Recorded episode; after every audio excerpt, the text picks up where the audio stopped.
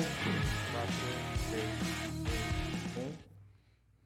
E aí, boleirada, sejam bem-vindos ao canal No Fundo da Rede. Eu sou o Igor. E aí, amantes do futebol brasileiro, aqui quem fala é o Guilherme.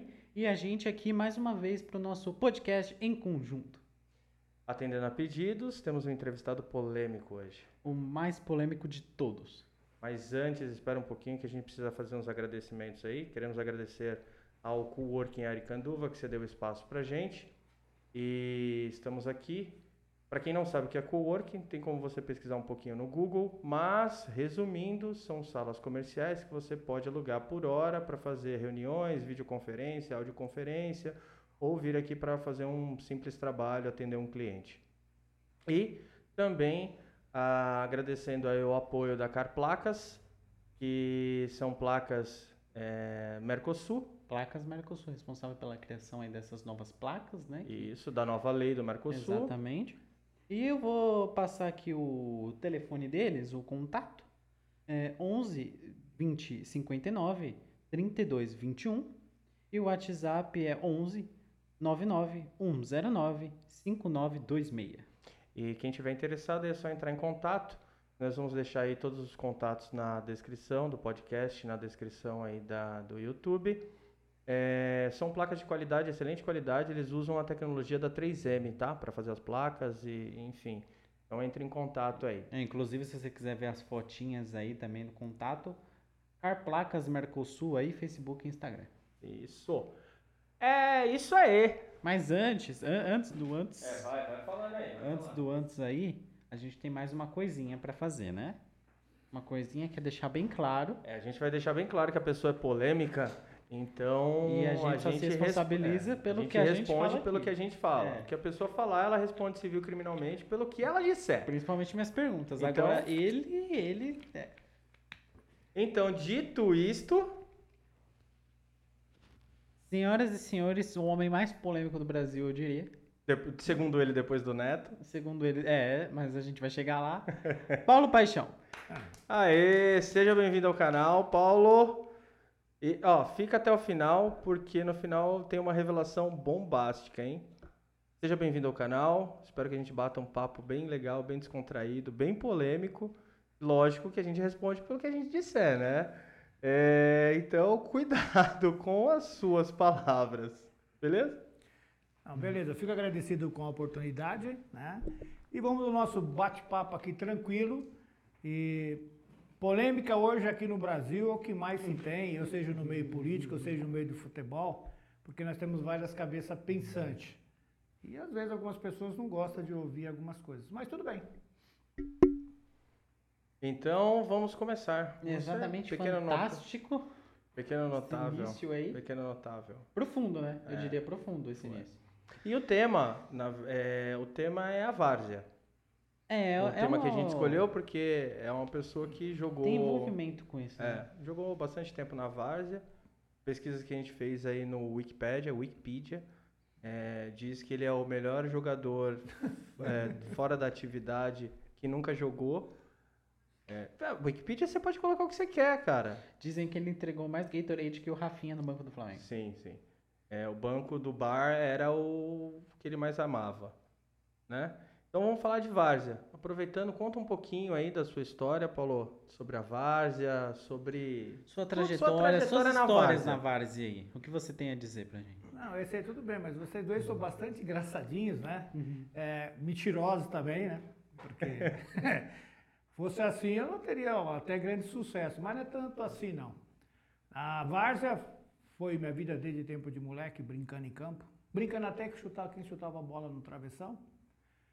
Posteriormente consegui até trilhar dentro do caminho para querer ser profissional, mas era muito diferente a época, aquela época para a época de hoje. E o futebol fez parte da minha vida. Conheci algumas pessoas também dentro do profissional. Tive o prazer de jogar com alguns. E assim foi minha vida. Do terrão a quase gramado. Cita, cita alguns, alguns jogadores assim que você brincou na várzea, né? Porque várzea, antigamente, eu vejo que várzea, antigamente, você pode falar sobre isso, várzea antigamente era um semi-profissional. Tinham jogadores muito bons na várzea E como a gente conversou com o preparador físico é, na outra, no outro vídeo, é- essa coisa de preparação física, de levar o corpo a 120%, começou das, das duas décadas para cá. Antigamente, um, te- um jogador da várzea conseguia jogar o profissional no mesmo patamar físico dos jogadores profissionais. Então, assim, é, é, explica pra gente.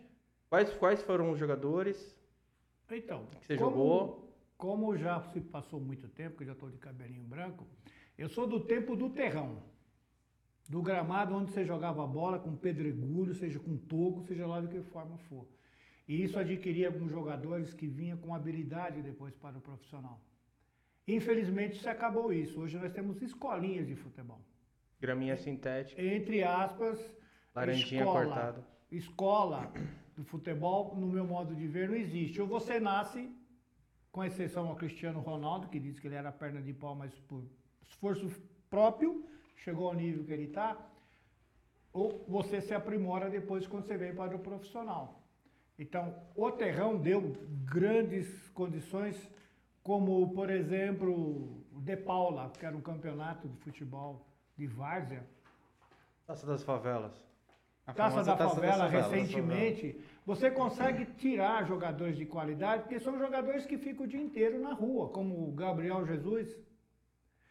Eu não conheço nenhum jogador que veio de escolinha. E na minha época eu consegui brincar um pouquinho, né? Porque eles eram que tinham nome. Gilberto Sorriso, que ainda tenho contato com ele. Zé Teodoro, que jogou no São Paulo. Luiz Moraes. eh, o Antônio Carlos, o Prego, que jogou no Santos. Tem vários. Eu precisaria até criar uma lista. Não, mas já cinco nomes que, de caras que jogaram Uhum. Tem, no profissional já é bom, né? O, o Vianney jogou ponto esquerda do São Paulo na época do Te- Tele Santana. Conheci o Foquinha, essa turma toda. Então, o futebol de Várzea naquela época eh, dava uma condição para os garotos jovens até realmente a ter perspectiva de um- algo muito grande que hoje acabaram com os campos. É, eu, E, e- e nessa história aí, de- dessa sua, do seu, das suas participações né, em campeonatos de várzea, já chegou a acontecer algo assim, totalmente diferente do normal? Às vezes teve uma briga por coisa desnecessária que geralmente não acontecia, ou Hum. alguém novo que chegava e já queria, sei lá, mandar. Tem alguma história, história, história da diferente Várzea, história da dessa Várzea. várzea? A, Várzea, nessa sua época se nós formos pegar, contar a história de Várzea, ou as consequências de jogos na Várzea, né? Ah, já tinha por natureza os jogos em Várzea, já tinha um camburão lá encostado. Porque se não tivesse, o bicho ia pegar. Mas tem um caso, por exemplo, que eu gosto muito, que aconteceu no clube da prefeitura em Santa Amaro, que hoje é o Terminal Santa Amaro, aonde eu conheci o Reverino do Corinthians, Ah, aquele colégio Borges. Não, Não não. mostra agora não. É, Não. é- é o terminal que tem a faculdade é, Sei. E quando o Reverino saía, justamente o Morumbi ia jogar nesse campo ali. E eu tive primos também que jogou no, no São Paulo, jogou no, no Cruzeiro, Carlinhos Rezende, mas quebrou a perna no Cruzeiro e parou o futebol naquela época, quando você sofria alguma contusão mais séria, o futebol acabava. Hoje, Não, teve jogadores que medicina- pararam de jogar bola por lesão no menisco. É, É então, absurdo naquela isso. época- Hoje, hoje, Hoje a ciência, a ciência hoje evoluiu Sim. demais. E eu me lembro de um jogo, eu achei bastante interessante, que o juiz deu pênalti. Aí veio o cara. Morenão, juiz, não foi pênalti. O juiz, pênalti. Não foi pênalti, juiz. Eu falei, ah, não vão bater. Isso o jogador do time adversário. O juiz colocou o apito para apitar o pênalti. Não queria, pá! Ele engoliu o apito. a porrada foi tão bem dada que ele engoliu o apito.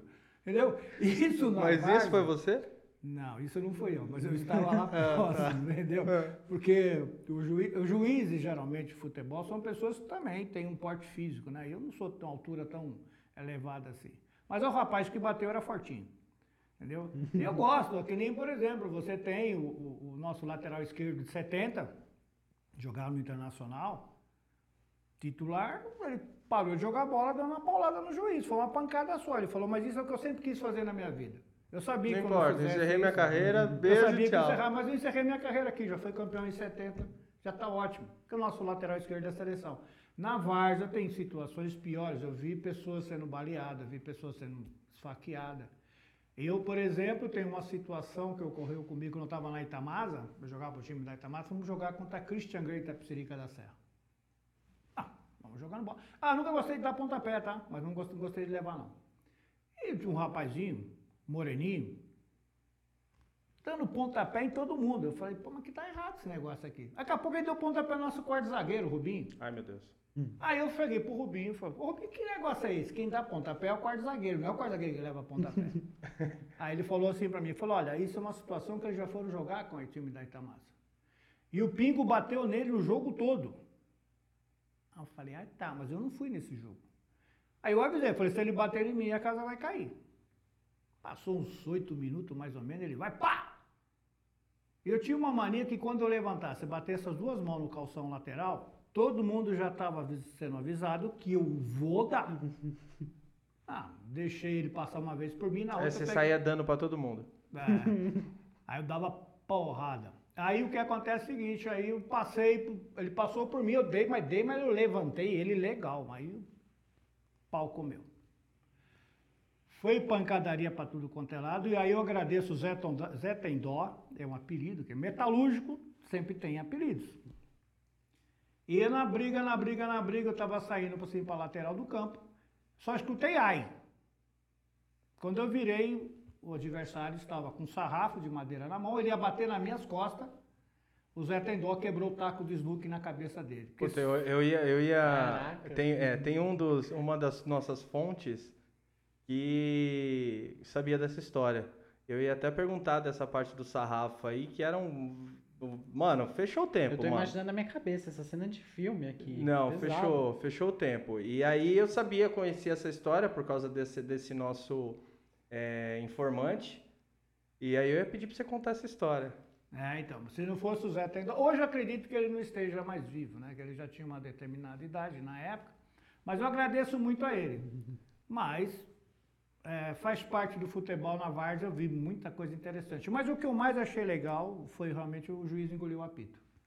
Não. Isso eu achei o máximo. É. Porque realmente não foi pênalti. É, eu, jo- eu joguei pouco tempo na Várzea, né? Eu sempre gostei. Meu pai sempre me pressionou pra eu ser jogador de Você futebol. teve contato, to- né, não total, assim, eu digo, com a Várzea, mas você, você jogou legal? Já participou de campeonato? Não, você a nunca gente- me falou. A gente né? jogou uma liga, eu já joguei uma liga, eu jogava você de nunca me lateral. falou, não, é. legal. Então, assim, velho, a Várzea é embaçado. Não é do tempo dele, não. A Várzea hoje é o seguinte: te- teve um campeonato que a gente foi jogar lá, uma liga, foi no Jabaquara. A gente chegou, foi até estranho. Cortando um pouquinho, aproveitar pra contar essa história, é, já que a gente tá falando de Várzea.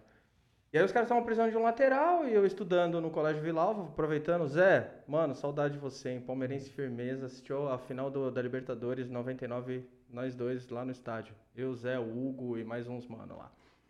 E, meu, beleza.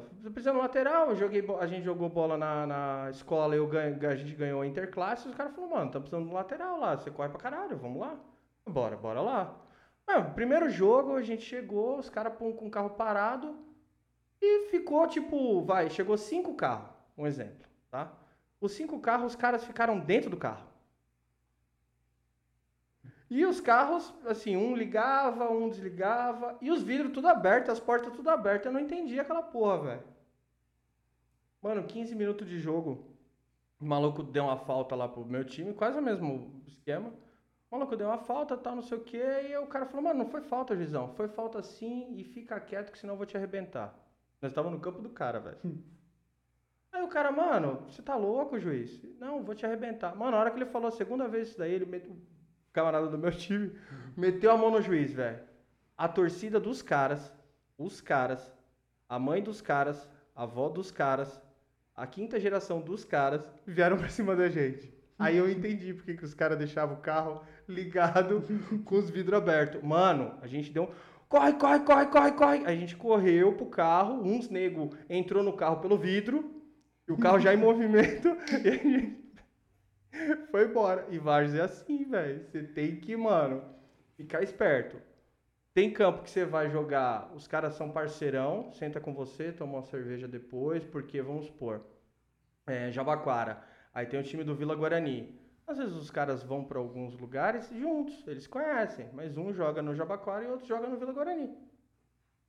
Ponto. É, é difícil arranjar confusão. É difícil. Uhum. Mas quando é tipo, vai, Jabaquara contra o time daqui da. Um exemplo, tá? É, Cidade Tiradentes. Mano, os caras já chegam com sangue nos olhos. É bola ou bolinho. É bola ou bolinho. E aproveitando, é, falando em várzea, você citou da questão de campo, extra-campo e, e jogadores de hoje. Eu vejo e converso muito com ele na questão do. Quando você joga no terrão, você não tem um gramado bonitinho. Você não tá, não tá perfeito. Então o que, que acontece? O seu cérebro se condiciona a estar preparado para qualquer ocasião. Correto. Num domínio de bola, é, num chute, num passe. O que eu vejo hoje, que tem muita escolinha de futebol, que tem até um jornalista aí, não sei se ele permite falar o nome dele, mas eu não vou falar. Ele, ele, ele cita que assim, é a geração do da laranja cortada. Ele chega, o cara chega para jogar bola, nunca foi campeão de nada, jogou em escolinha, aí se torna, vai lá, chega no sub-13, e aí o clube já, não, laranjinha cortada, pá, pá, pá. Só que eles estão esquecendo que na escolinha de futebol, os três princípios que a gente citou, que é domínio, passe e chute. Tem um monte de jogador profissional hoje que não sabe dois de três do, do princípio do futebol. E tem uns, até o, o, o entrevistado, o Bruno, citou, o cara não tem os três, que é o Rony. O cara só corre. Ele não tem domínio, ele não tem passe, ele não tem chute. Então, será que é muito por causa disso? Porque o, no terrão você tem buraco, você tem. Então, você, seu cérebro tem que se preparar para qualquer ocasião. Você, não pode, seu cérebro não pode relaxar para um domínio de bola, para um passe, porque ele sabe que ele vai pegar no morrinho, para um chute. Eu vejo muito isso. O jogador vai jogar num campo perfeito. Se tem um buraquinho, o cara chuta e isola a bola. É isso? É isso que você vê também? É, exatamente o que ocorre é assim, eu, eu não tenho ele como um craque hoje. No futebol eu não considero como um craque, mas para mim eu considero como o maior matador que eu já vi jogando como centroavante, que é o Cristiano Ronaldo. Porque o, o que você toca no assunto é verdade, porque o que comanda é o nosso cérebro. Como é que você vai condicionar esse cérebro dentro da facilidade e não na dificuldade? Sim. Você jogar no terrão, você vai ter que aguçar não só 1%, mas 1% e meio da sua ca- capacidade dele para que você possa exercer essa função. O Cristiano Ronaldo ele consegue calcular quando a bola sai, ele vai calcular onde essa bola vai cair. Ele tem E é- noção de tempo e espaço. Tempo, espaço absurdo. Um jogador que eu conheci, que para mim ainda está entre os 10 melhores na Espanha, que é o Leivinha, que jogou no Palmeiras, era um outro fora do comum. Quem cruzava era o Edu Bala. Aquilo não cruzava, aquilo era um cavalo para chutar. E como é que ele conseguia calcular tudo isso? Isso são alguns jogadores que têm esse, Ah, não, esse cê- time. é, tem uns que nascem, mas depois você É, consegue com treinamento condicionar. E é, É, o que eu falo pra ele. então, não adianta você treinar com os piores. Que nem meu pai. Meu pai, ele me ensinou a jogar dama. E eu só perdia, eu só perdia, eu só perdia. Aí eu fui jogar com um fulaninho da escola, um, um amiguinho da escola, ganhei. Cheguei todo feliz. Pô, ganhei e tal, não sei o quê. Pô, vou jogar com um cara de novo. Meu pai, não. Agora você vai jogar com outro, melhor que ele. E vai continuar jogando comigo. Não, mas por quê? Eu falei, não, senão você se iguala por baixo. Aí vem uma frase do Ayrton Senna, né? É, é, não adianta nada você ser o melhor dos piores. Uhum. Não, ele há sempre- valor, não há valor nenhum nisso. Se- é, Ele sempre falava é, em questão assim, ah, o que, que você acha do segundo colocado? Ele falava, é o primeiro dos últimos. E é o que eu vejo. Hoje, você, o futebol tá, tá, tá por baixo, cara. Tá. É o que a gente estava falando do Campeonato Brasileiro, né? O campeonato, Sim, o Campeonato Brasileiro do ano passado. nivelado por baixo. Então, mas aí nós temos, nós temos uma sequência de, de, de erros, do meu modo de ver, que foi primeiro tirou as molecadas do campo de terra. Que era o grande aprendizado que tinha, porque eu conseguia sair dos pontapés que eu aprendi foi jogando no campo de terrão. Eu nunca gostei de tomar pontapé. É a maldade. A maldade, né? A Você- maldade vem do você- campão, do você ter- vai terrão, do, você do- da vai várzea. conseguir é, sentir a forma que o jogador chega, com maldade ou não, se você vem com uma base dessa. Sim. tá? Uma outra coisa são formas de, de, de ensino ou incentivo num treino de jogadores. É, eu acho muito interessante você ter hoje uma capacidade de fisioterapeuta, você tem você tem um monte de coisa, só que assim, eu não vejo eles formar nenhum jogador. Isso é polêmico, claro que é polêmico. Porque para que você possa fazer, por exemplo, um gênio e nem me pergunta quem é o melhor jogador do mundo, porque eu não, vou, não, tem, não tem como responder isso, porque só existe um. A capacidade que esse homem tinha de, quando a bola saía, ele já via o marcador, quantos tinha, o que ele iria fazer, que chamava Edson Arantes Nascimento. Ele nasceu com isso. Agora, você pode aguçar um jovem a ter isso, claro. Se você conseguir pegar com o cérebro dele, saia de meio por cento e passar para 1%, de 1%, você, tem como você fazer isso. Se Sim, você treino. tem um aluno 5, você tem como você fazer esse aluno um dia se tornar nota 7. Sim. Isso em tudo na Sim. vida. Agora, o método é correto? O método é certo? É o que nós estamos fazendo com o nosso futebol aqui no Brasil. É, eu vejo, eu vejo que a, a, não é um problema. Eles se preocuparam muito, acho que na Copa de 70, né? Que o Brasil se preparou um mês, dois meses antes, porque na Copa de 66, se eu não me engano, faltou perna. Alguma coisa assim na, na história. Então na Copa de 70 eles se apresentaram bem antes e a preparação física foi muito. Inclusive, a maioria dos jogos do Brasil, isso eu tenho certeza, porque eu é, assisti um programa do Milton Neves. A maioria dos gols da seleção brasileira eram no segundo tempo. Onde faltava perna para os outros times, Aí começava a sobrar. Aí o Brasil, com técnica. Assim, a técnica do Brasil na Copa de 70, dos jogadores do Brasil, era. De 0 a 10, eles eram 20. Era absurdo, eles eram extraterrestres, cara. Aqueles, aqueles malucos não, não, não, Então, aí, com a preparação física, melhorou muito. Eu acho que de lá pra cá, eu acho que os, os, os clubes uh, focaram muito na preparação física. Você vê jogadores muito fortes e com uma técnica. É, é, e aí você acaba. E no futebol brasileiro igualando. você dificilmente acha isso hoje em dia. No futebol brasileiro, eu, tô tentando pensar aqui, mas eu não consigo listar, só fora. Fora a única pessoa que vem na cabeça, assim, que é fortão e já tem uma qualidade técnica que você pode ver os jogos dele lá na Itália, é que você disse que não acompanhava muito, né? Quando a gente estava batendo um papo aqui antes. Ou mesmo na Copa do Mundo, que é o Lukaku. Sim. O Lukaku ah. é gigantesco e ainda joga. Difícil. ainda tem uma, e é, ainda não, tem é uma difícil. noção. É um ah, jogador em mil que nasce. técnica é, é. é, incrível. O próprio Ibra, é que o Ibra não é tão fortão assim, mas o Ibra é alto. O Hulk. O Hulk. O, é que o Hulk Bom, tá. É então, já, tá já que eu gosto, eu gosto de polêmica, então uhum. vocês, vocês levantaram uma uma lebre bastante interessante que é a seleção de 70. A seleção de 70, principalmente, João Avelanche disse que Tostão e Pelé não podiam jogar junto. Eu quero só fazer uma colocação em relação à seleção de 70, que é o seguinte. Ó. Félix. Uma opção de escolha do técnico. Porque nós tínhamos o Leão e tinha o Ado do Corinthians, espetacular goleiro do Corinthians e acabou a carreira muito cedo, motivo eu não sei. Carlos Alberto Torres, Brito. O Brito não era o melhor central do país. Só que o Brito era o xerifão. É aquele na várzea, que nós estávamos tocando antes, cinco minutos de jogo já saía pro pau de comia é, ele era bola bolinho. É bola bolinho. Aqui eu sou xerife, aqui quem manda sou eu. Quarto zagueiro Piazza um dos maiores volantes que tinha no futebol de Minas. Teve que jogar de quarto zagueiro, porque lá tinha o Clodoaldo.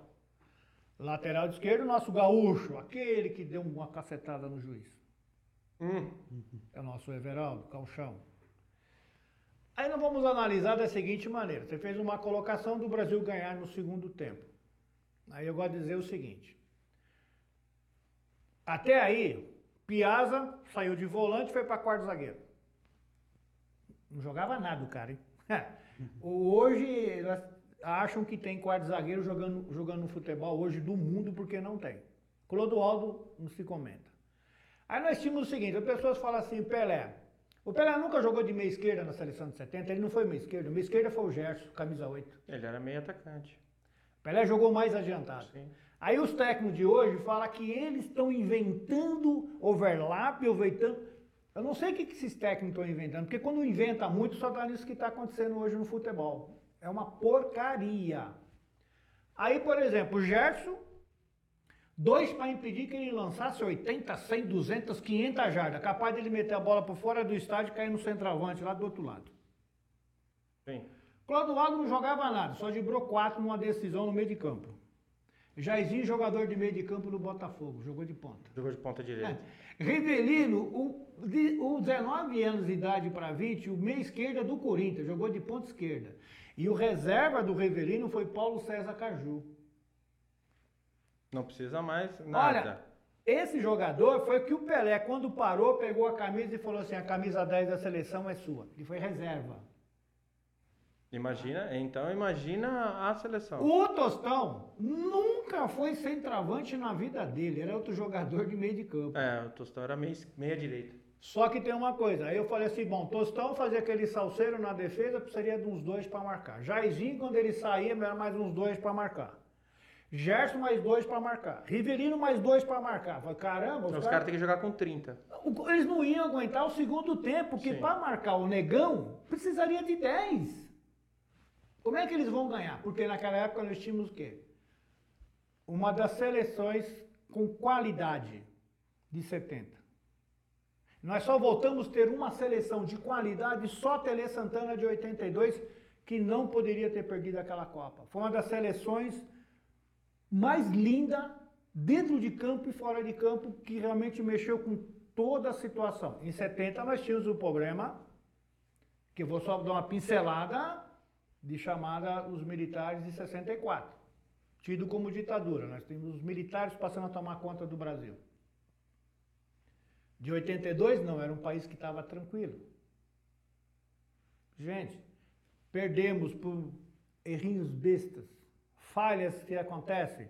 O, o, o nosso O centroavante... Zico perdeu um pênalti. Oi? O Zico perdeu um O pênalti. Zico perdeu o pênalti, mas aí nós tivemos um jogador que era da Itália, que foi convocado para a Copa e eles acabou com a gente, rapaz. O, o Paulo Rossi. Paulo Rossi. Tá? Que inclusive ele estava detido, ele foi saiu para poder participar da Copa do Mundo. Pela qualidade de jogadores que tinha. Então, assim, quando a gente fala em 70, nós estamos falando de craques, de Não, jogadores. são, são surreal aqueles Tá. caras. Então hoje, por exemplo, eu escuto muito no programa da, da, da Renatinha, a fofa da televisão. Bem- Pena que ela não, me conheceu antes. Se tivesse me conhecido antes, Renata. Ela gosta de automobilismo. Olha, eu, eu Você sou. joga bola. É, mas então, mas ela- aí eu seria até automobilista também. o Renato Gaúcho não ia dar saída, não. Dá, apesar uma, dá umas aceleradinhas no kart. Apesar que o Renato é um, é um, é um cabra perigoso, rapaz. Esse é perigoso. O Denilson fala dele, é verdade. Ele aí, se, se, se você sair com ele, ouvir a conversa dele, capaz de você querer ficar com ele. O Renato é fogo. Mas o que eu quero dizer é o seguinte: hoje tem no futebol essa condição de dizer o seguinte, mas você quer viver do passado. Peraí. Eu quero viver do passado. Eu não quero viver do presente. Lá eu encontro qualidade. Sim. Hoje eu não tenho essa qualidade. Por que, eu não tenho que viver do passado? Esse presente, para mim, isso não é um presente do futebol. Em relação daquilo que eu vivi. Porque eu vivi na época que o Pelé jogava. Agora, se eu vi o Pelé jogar, quantos craques eu vi jogar? Perguntando, mas, espera um pouquinho, mas quem é melhor, Mané Garrincha ou Pelé? Eu falei, caramba, é uma pergunta complicada. Só que existe uma coisa, o que o Mané Garrincha fazia na função dele, na posição dele, o Pelé não fazia. Peraí, só um minutinho que a gente tá entrando em outras pautas aqui, misturando as pautas. É verdade, isso que a É. gente pulha aqui é, É. rapidão. Ele já, ele já emendou tudo, É, deixa, cara. de- é, deixa que a gente fa- fala as pautas, até para ficar uma explicação para vocês, porque para ficar melhor depois eu picotar o vídeo e jogar ele separado nas redes sociais, tá? É, mas então, a gente tava falando da Várzea, você contou, tem mais histórias da Várzea? Não, história, se eu fosse contar a história da Várzea, Tem, tem mais história. Mas eu, que eu, eu gosto de contar mais essa que é mais. Essa é mais. é mais Você quase morreu. É, tem, tem É, muitas esse- histórias na Varsa, por exemplo, de determinados jogadores dentro do vestiário acabam se trocando lá fora, nem fica dentro do vestiário, né? Porque, entendeu? Então nós temos história, nós temos histórias assim hilariantes, do tipo do, do jogador que chuta, caramba, mas que chute ridículo, eu preciso lá tomar uma. Aí fala pro cara, ô, psiu, enche uma talagada aí, ele vai lá na beira, toma uma talagada e volta pra campo. Volta. Aí ele fala, tá vendo? Foi a- Faltou aquele grau. Faltou, Faltou o grau, faltou o grau. Faltou o equilíbrio. Tem, tem. Na Varsa, na Varsa você tem. Você tem algumas É um coisas. futebol, é, é, falando um pouquinho, você falou de cultura, mas eu vejo que na Vars é um futebol mais democrático, não tem esse mimimi que o jogador não pode falar, o jogador não pode soltar um punzinho, sabe? Na Vars é, cara, eu quero tomar uma cerveja e jogar bola. Hoje em dia, se um jogador toma cerveja, ó, vai, vamos falar em 70, 70 não, 82, meu, os jogadores tomavam cerveja na concentração, cara. Aquela turminha ali? Aquela turma. Pô, Zico, Júnior, é... Não, isso, isso porque ainda cortou o Renato e o Leandro. Isso, Zico, Júnior, é... O que faleceu? Do Corinthians? Não é o Casagrande, Não, é o, Sócrates, Casa... o Sócrates. Pô, você quer mais Sócrates- boêmio do que o O Sócrates? Sócrates nunca deixou de tomar cerveja. Então, assim... E nunca deixou de fumar também. É. Então é, o- é, o- é um futebol mais, mais democrático, sabe? Não, não, não é tão engessado pela, pela, pela momento de hoje Não, que você não você pode, pode fazer colo- nada do, do, do Pode colocar mídia. politicamente correto. Pode colocar a mídia. A mídia foi que mudou isso. É, então, é complicado. E essa sua experiência no futebol de várzea, essa toda essa sua vivência, te levou a fazer teste em algum clube, já que você falou que era apaixonado pelo futebol? Ah, sim. Inclusive, o meu primeiro ano ginasial foi uma ótimas notas. Eu sempre fui um aluno de boas, excelentes notas, mas aí nesse ano foi 0,5, foi 1,5, entendeu? Foi um pau também, repetir de ano. Eu tive no São Paulo, foi uma, uma, uma turma. O, o Serginho, goleiro da Portuguesa, tá, que também foi comigo para São Paulo, ele ficou, depois pegou na goleiro da Portuguesa por muitos anos. Teve, teve mais gente, teve jogadores que agora não me lembro não, inclusive foi jogar no Japão. Só que naquela época, os pais tinham que assinar. E minha mãe, não, você é o, como eu gosto de dizer, o primonogento. Então você tem que trabalhar. Agora não tinha esse glamour que tem hoje, né? Porque hoje, se você tiver um filho que passa numa escolinha de futebol de um clube, a mãe vai ser a primeira vedete a balançar pom-pom, porque o filhinho dela vai ganhar 100 milhões por mês, 200 milhões por mês. Na minha época não era assim, não. Na minha época era pauleira. Os pais assinavam responsabilidade. Quebrasse a perna, quebrasse a cabeça, quebrasse o que for, se virem. O clube não assumia nada. Isso melhorou, mas também piorou para o outro lado. Tem alguma pergunta? É, é curioso, né? Porque hoje, e isso não é só, só as mães, como você disse, hoje empresário não pode ver um moleque que acerta dois, três dribles nas categorias de base e já quer fazer multa rescisória de 250 milhões. Bom, É, hoje em dia, é, é, falando nessa questão aí da mamãe, né? Tem muito papai que grava videozinho, faz um takezinho legal, com os melhores gols. O filho passa três anos jogando bola. Põe no DVD. Desses três anos, ele consegue tirar 20 minutos de bons lances. 20 só. Aí ele manda para os clubes. E aí, assim, é, tem. É que eu não posso provar, né? Um bom empresário vende. Um bom empresário vende. Você pega um, você pega um, um pai que tem um poder aquisitivo legal. Você pega um pai que nem aquele cara da Natura lá que comprou o jogador do São Paulo, pagou 18 milhões no jogador do São Paulo. Eu acho que eu sei, eu acho que eu sei. tá Então, mano. É- você concorda, Paulo? esse assunto aí que vocês colocaram em pauta agora, eu não, não quero nem, nem, nem vou participar, mesmo eu estando um pouco distante de futebol, isso aí vai me dar pano para manga mais tarde. O, o que eu quero simplesmente colocar é o seguinte, isso ocorreu porque mesmo o Pelé tendo um, uma- um objetivo de melhora para o futebol, porque antigamente nós tínhamos contrato de gaveta. Então eu tinha um contrato de gaveta com Joaquim, com o Mané e com o Silva. Aí o Mané era bom de bola, jogava. Mas os dois não eram ruins. Então eu tinha um contrato de gaveta, aí se um clube viesse, tivesse interesse, eu tinha um contrato de gaveta comigo e não liberava. Mas em compensação no meu time também não jogava. Uhum. Então, na realidade, você queimava o jogador. Até um jogador que realmente poderia explodir no futebol. Porque é uma questão de você ir vai aprendendo, você vai evoluindo. E quem tem interesse e vontade consegue chegar. E que a Lei Pelé fez? Trouxe o empresário. Eu, tive, eu dei uma pauta para não falar uma coisa antes. Trouxe o empresário. Acabou. O empresário está acabando com o futebol. E não adianta a gente teimar. É, antigamente os, os jogadores eram escravos dos clubes. A Lei Pelé veio para tirar isso e deixou eles escravos dos empresários. Agora, o que eu acho interessante é assim, ó. É... Ah, não, é, reforçando que eu acho, eu acho, eu acho um absurdo.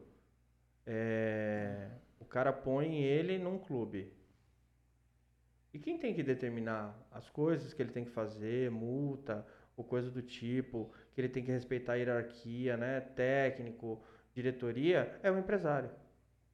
O empresário tem mais poder sobre o atleta hoje do que o clube. Ah, isso é verdade. É um absurdo isso. O cara não quer jogar, encosta, encosta. É, vamos, vamos, vai, dá um exemplo. O Zezinho. O Zezinho é contratado para jogar no Palmeiras. Aí o Zezinho não tem, vai, a sua estreia não é tão legal. Aí o técnico vai lá e fala: Zezinho, você vai treinar separado. Aí o empresário do Zezinho fala: Mano, faz o seguinte, vamos negociar você. Não, começa a fazer corpo mole. 70% ah, seu é nosso mesmo? Sabe o que você vai fazer? Quando você for pro treino aí, você põe a mão na posterior. Ai, senti a posterior. Beleza. A gente. Ai, você lesionou. Mas eu, eu particularmente. 30% é do clube mesmo? A maior parte da venda é vejo, Só que eu vejo uma coisa assim. A, a, quem está começando a mudar um pouco com essa teoria é o Palmeiras. Ele está mantendo os moleques mais diretamente seus do que do, do empresário. Porque o que acontece é o seguinte, eu, sou empresário, eu coloco um jogador no clube. O clube é responsável por tudo sobre esse moleque, de comida aos hospitais, medicina, tudo. De ponta. E eu não gasto um tostão. Na hora de vender, é eu que determino. E o que o clube fez? Ah, então o clube simplesmente ele está com o meu patrimônio, valorizando o meu patrimônio, e quem vai ganhar dinheiro sou eu. Isso Barriga de aluguel. Uhum. É, a, DIS, a DIS foi processada isso, por isso. Uhum.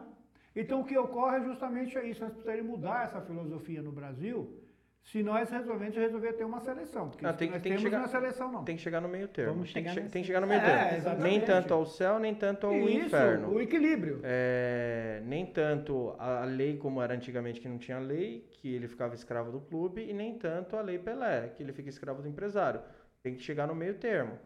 Sim, então está mudando isso, algumas coisas. Isso com jogadores experientes, obviamente, é muito mais difícil. Mas ainda tem presença, ainda tem presença. Só acontece mais com, as, com os garotos da, das categorias de base. E por falar em base, principalmente nessa ascensão aí do Palmeiras na Libertadores, com, com jogadores de base, como que você vê ela, é, as categorias de base hoje em dia? Não só no Palmeiras, mas com, no Brasil inteiro. A categoria de base do Palmeiras é uma categoria que nós temos que agradecer ao Paulo Nobre. Porque quando ele chegou no Palmeiras, ele mandou todo mundo embora. Todo mundo. Técnico, jogadores que estavam presos quase 100% com o empresário lá dentro. E começou com a base desde o começo. Trouxe pessoas dos setores, inclusive o Palmeiras, por mais que as pessoas não conheçam, o Palmeiras tem o, o técnico de base, que é o do Vitória da Bahia, que é um dos melhores que tem aqui no Brasil. É por isso que estão despontando esses moleques. Porque ele é do Vampeta, é do Capetinha, é do Vitória. E foram muitos jogadores que o Vitória lançou. Isso inteligentemente trouxeram. O Santos, por exemplo, tinha uma equipe espetacular. Trabalhando, trabalhando na base. O técnico anterior resolveu mandar todo mundo embora. O que, que o Santos tem? Tem alguns moleques bons? Tem. Mas ele não tem moleques vindo de nível que vinham antigamente, não. A, a, safra, a, safra... a safra mudou, porque mudou. justamente o formador de jogador é o clube. Mas quem vai direcionar esses jogadores para amanhã é quem é da área. Ou você coloca as pessoas da área para cuidar daquilo que é da área, porque senão você está inventando moda. Por que, que ele mandou aquela turma do Santos embora? Tem jogadores do Santos bom, mas para mim não vem do nível que estava vindo, não. É, o, Palmeiras aqui está bem. É, o problema do, do, dos, dos clubes, o que, que ele fazia? Ele só via o futebol do clube como futebol profissional. Ele esquecia a base. Ele usava a base, sabe para quê? Para bancar o profissional. Então ele, ele, é, ele, ele picotava, ele fracionava todos os seus jogadores. Ele vendia a perna do Zezinho para a empresa X. Ele vendia o braço do Luizinho para a empresa Y. Quando esse jogador estourava, ele já estava meio caminho andado e o empresário já falava: não, ele vai jogar 10 partidas aí no profissional do Palmeiras porque ele já está vendido para fora. Ah, então, aqui nós temos. Um exemplo é o Gabriel Jesus.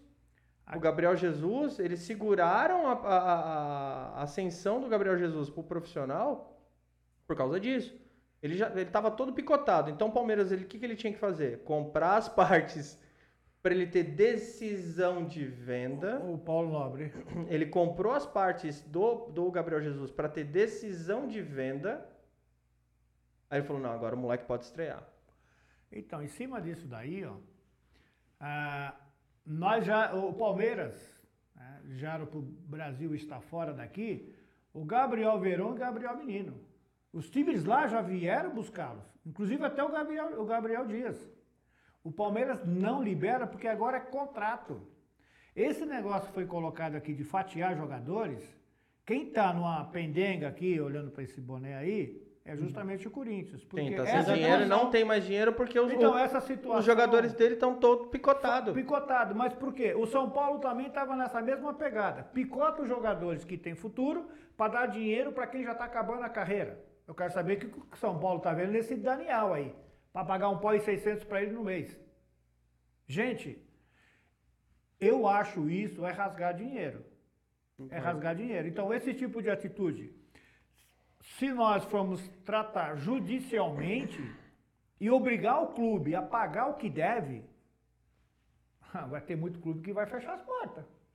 E não importa o tamanho, não, mas não, isso, porque isso, a situação ficou muito delicada. Isso é questão do, do, do, Daniel, eu não, é, eu concordo, porque existe uma questão de marketing. Eu não concordo com a forma que ele veio e falou, ele jogou a vida, eu sempre critico isso. Ele jogou a vida inteira como lateral direito, foi considerado durante milhares de anos o melhor lateral direito do mundo. Vai mais pra trás, cara. Você não precisa ficar toda essa. Ficou, ficou uns 10 anos seguidos. Isso. Aí ele chega no São Paulo e fala: Não, eu quero jogar na meia. E isso eu discordo. Mas você trazer um jogador é, com uma certa idade próximo da aposentadoria, é, Paulo, vai numa questão de marketing. Porque eu vendo camisa. É que chegou a pandemia, pandemia né? Então, assim, eu vendo camisa, eu trago. É, te, pode ser um tiro. Pode ser uma faca de dois gumes. Porém, a ideia é eu tra trazer, vender camisa, trazer a torcida para o estádio para ver esse cara jogar e eu fazer um certo marketing com ele. Essa parte eu entendo. Eu não sei das finanças, então eu não posso afirmar que ah, valeu a pena. Porque às vezes você paga 1.600 para esse cara, só que você triplica a quantidade de vendas de camisa. Vou dar um exemplo para você, o Juventus. Juventus da Itália. Quanto que ele pagou no Cristiano Ronaldo? Você tem esse valor? A Juventus acho que pagou mais ou menos uns 400 milhões, alguma coisa assim. Em menos de um mês, ela pagou o Cristiano Ronaldo. Você com espera... venda de camisa. Pra você Aí ter uma você... ideia, a fabricante, a marca, lógico, a gente está falando de Cristiano Ronaldo, gente, não Daniel, né? A gente sabe, né? As guardadas as devidas proporções. Mas a gente, em menos de um mês, você tem uma ideia, quando foi anunciada a venda, tinha fila nas lojas para comprar a camiseta do Cristiano Ronaldo. Em menos de um mês, só com venda de camiseta, pagou o investimento do cara. A gente está falando de Europa, Brasil. Ah, isso é uma grande diferença, hein? É, é. É, é, é diferente. Só teve o Daniel Alves, como teve o Juan Fernando também, que veio na barca. Sim. Eu só tenho, eu só tenho a dizer o seguinte, você quando você vai fazer um tipo de um projeto desse, para que você possa ter um retorno e rápido, porque isso é necessário. Você Sim. vai, você está investindo muito, você não Sim. pode ficar esperando isso a vida toda. Então eu concordo. Pode trazer o Cristiano Ronaldo, pode trazer o Messi, Sim, mas não o Daniel. sim. Porque para muitos o Daniel foi considerado o melhor lateral Direito. e para mim não.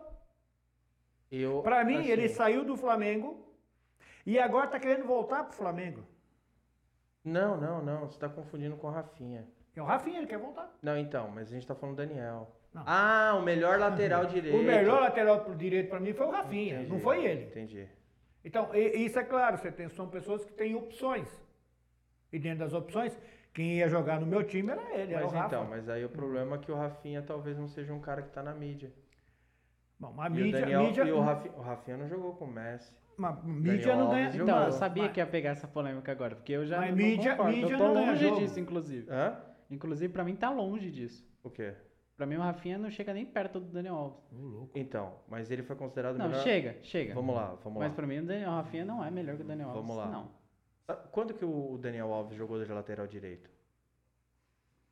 É, Barcelona, Sevilha. Não, no Barcelona ele não jogou de lateral direito. Jogava de ala e ajudava na marcação. Na, later... na lateral ele fechava, direita. ele fechava pro meio. Tá? Ele era. Ele era um falso ponta. Inclusive, palavras do Messi. Foi a melhor dupla. Inclusive, o Messi não encaixou mais o futebol dele.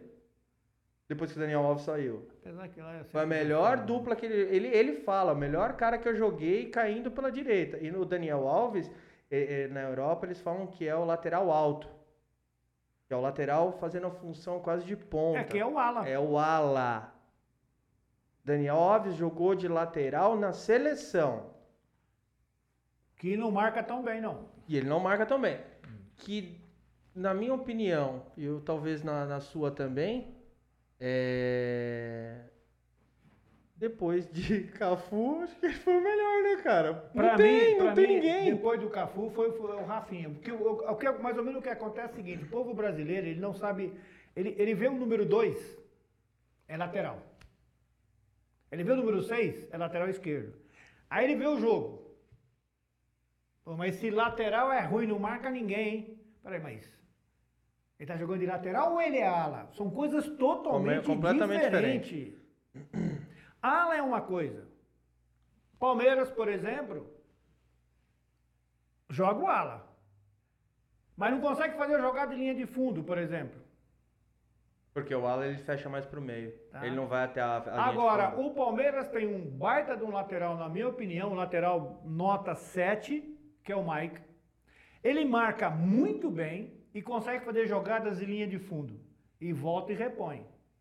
Por que, que ele não é titular? Isso é lateral. Isso é lateral Isso direito. é lateral. Carlos Alberto Torres, lateral direito. Leandro do Flamengo, é um ala.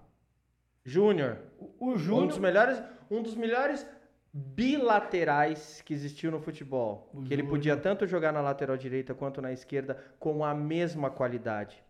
Era nota 9 na lateral direita e nota 9 na lateral esquerda. Júnior. Era ala. 74, Marinho Chagas, lateral esquerdo da seleção. Por que, que tomou um cloque do Leão? O Leão falou, não desce, porque se ele já. Ele é ala, ele não tem condição de marcar, pronto. Ainda mais contra a Holanda. É, joga nas costas. Futebol Joga nas inteligente. costas, o homem, o homem é ala. Ala não marca ninguém. Ele é Ele fecha o cria- meio de ele campo. cria do meio de campo para frente e quando o time perde essa bola, ele fecha para justamente compor para não deixar um buraco. E o volante Ele é o que dá o sair- primeiro. É, ele é, o volante tem que sair ou quando você joga com três zagueiros, que é o que o São Paulo quer fazer agora, justamente um dos zagueiros vai fazer a função de, de lateral, para não deixar brecha. As pessoas confundem ala com lateral. E não é o que a é. Atalanta tá fazendo. E não é. Quer dizer, que deu certo no passado. Essa não tá Que nem o Gabriel Menino. Tá sendo convocado para a seleção brasileira para jogar na. não. Lateral. Ele é lateral? É. Ele pega nas duas. Não, não. Aí, aí gente, deixa, deixa eu só Ele- entrar. ele é Deixa eu melhor. entrar. Ele é Agora, melhor- Pode ser que ele ele seja é melhor no meio de campo na- ou na Não, lateral, mas um que ele pega, ele pega. Não, mas ele marca bem, ele marca bem. Só que deixa eu pegar uma coisa. No futebol, Só as que eu não, pessoas. eu não queimaria ele como lateral. Ah, não, eu não. Ele, lateral, lateral ele, ele joga fora do Brasil. Se colocar esse cara de lateral, eu cantei essa bola quando vi ele jogando no Palmeiras. E outro que pode jogar muito bem de lateral É o Danilo, que está jogando de volante. Esse cara, se colocar esse cara de lateral, ele vai jogar muito. Só que ele vai estar mais na função do, de ala. Só que o que, que é o Gabriel Menino? O que, que é o, o- É o Gabriel que não é adulto. é, ele é volante. Gente, todo volante é lateral. Sim. E todo lateral é volante. Então para com isso. Não vamos atrás desses Então, não, técnicos não, não, de peraí, peraí, peraí, peraí, peraí, peraí, peraí. Vamos, vamos, né? Explica, porque existem dois tipos de volante. Explica pra, essa, pra galerinha de hoje, Ah, então porque é o que às explicar. vezes eu explico eu ele, explicar. eu explico pra ele, e ele tá assistindo o jogo, ele fala, por que, que o cara não faz a função tal? Eu falo, pô, o cara não é dessa função, cara. Não, mas ele é volante, tá? Mas ele é, vo- é segundo volante. O segundo Não, é volante é o primeiro meia, é o, é o meia direita. O cara não tem que fazer essa função, tal, tal, tal. Sabe? De- deixa eu explicar o seguinte. E depois é o seguinte, foi tocado num assunto aqui de segundo volante. No meu time, segundo volante vai jogar na caixa prego, que no meu time não existe isso. Existe o meia direita. É o meia direita. É. Agora, quando você Segundo pega volante o é o volante lateral e lateral volante, o que que acontece? O Gabriel Menino, ele tem qualidade com a bola no pé. O Mike não tem essa, essa, essa condição de ter essa qualidade com a bola no pé, mas ele tem velocidade e marcação. Você pega o Júnior da seleção, o Júnior lateral esquerdo, meu Deus do céu, o que esse homem jogava? Ele pode jogar tanto de volante técnico, aquele homem que sabe dominar a bola e já sai um passe em profundidade, um passe diagonal. Diagonal. Dia- Diagonal, diagonal é bom. hein? Diagonal. É bom. É, Esse o- é por bom. isso que o, Ou, por exemplo, o Abel Ferreira voltou com o Felipe Melo. Porque é um cara que. Ele, ele é, um, ele é um primeiro volante. volante um- eu falo que é o qualidade. volante cabeçudo, mas ele sabe jogar de, de líbero. Muita Ele, ele faz uma. uma a- Isso. na, na, na cabecinha da área ali, ele, ele sabe tomar uma bola e armar um ataque. Ele tem essa E qualidade. quando ele sufoca, ele volta e faz o terceiro homem na defesa e expõe as bolas de cabeça Sim. toda. Ninguém, Aí, e ninguém por fala isso. Ele tá jogando de falso líbero no Palmeiras e de primeiro volante. E, E- e e todo mundo fala, ah, meu E Deus! ninguém tá vendo isso. Em determinadas situações o Palmeiras está com três zagueiros Sim. quando joga com ele. Sim. E outra coisa é o seguinte, nós podemos pegar um jogador do Palmeiras que ele, pa- ele parou de jogar porque ele, ele quis, porque ele jogaria hoje titular no Palmeiras, mesmo com Vinha. Zé Roberto. É o Zé Roberto. O Zé Roberto ele surgiu no Corinthians, lateral esquerdo. Esse homem já jogou de, dire- de, de volante, já jogou, Jogou de de meia esquerda, ponta. já jogou de meia direita, por quê? Ponta. A qualidade. Ele surgiu, no, na, ele surgiu na portuguesa, pai. Ele era Ah, do Meninos do Jockey e foi pra, pra portuguesa. Não, ele foi pra Na, no time de 98, ele foi pra portuguesa e estourou na portuguesa. Aí o que, que acontece é o seguinte, a qualidade, esses jogadores, eles não são laterais, eles são alas. Ala é que tem muita qualidade no pé sabe jogar muito meio de campo para frente, só não tem um senso de marcação. Então isso é uma diferença que tem. É o que sempre- o Rafa, para mim, é mais É completo. o que eu sempre discuti com ele, na questão do lateral esquerdo do Palmeiras. Diogo Barbosa ou Vitor Luiz? Aí eu perguntava, pra lateral direita, ele é pra lateral direita. Eu falei, então, pra lateral direita eu prefiro o Vitor Luiz. Ele, não, eu prefiro o Diogo Barbosa. Eu falei, tá, pra ala, eu prefiro o Diogo Barbosa do que o Vitor Luiz. Exatamente. Porque o Diogo Barbosa, ele é ala esquerda. O Vitor Luiz é, é lateral esquerdo. É diferente. É diferente. Ele joga muito do meio de campo para frente, É mas ele não marca diferente. ninguém. Já o Vitor Luiz era volante. Eu conheci ele já volante. E ele, como volante para lateral esquerda, que é o caso que eu coloquei para o Danilo, ele tem essa qualidade e tem profundidade. Mas também não sei porque não joga no Palmeiras. Hoje é difícil com Vinha. Nossa, pra mim é impossível. meu Deus, meu pra Deus. mim é reserva fácil. Meu Mas Deus. ele também, na- quando ele voltou pro Botafogo, é que agora ele voltou pro Palmeiras, né? Depois o Botafogo caiu. Um exemplo foi- contra, o- foi contra o Corinthians, que o Corinthians venceu por 2x0 o Botafogo, ele atuou de ponta. O Vitor Luiz jogou de ponta esquerda. Mas ele. Porque, porque, porque o Vitor também Luiz. porque o Botafogo não tinha jogador, Não, né? Vamos falar a é verdade. isso. É mas que o. Vitor Luiz, o Vitor Luiz, ele é, por exemplo, é que nem o Gabriel Menino. Ele tem qualidade de marcação de laterais e tem profundidade. Então você consegue ter esses jogadores. Por exemplo, já o caso do Diogo, do Diogo, do Diego, o que que acontece? É Diogo, meio- Diogo, Diogo Barbosa. tá certo. Diogo Barbosa é só do meio de campo para frente.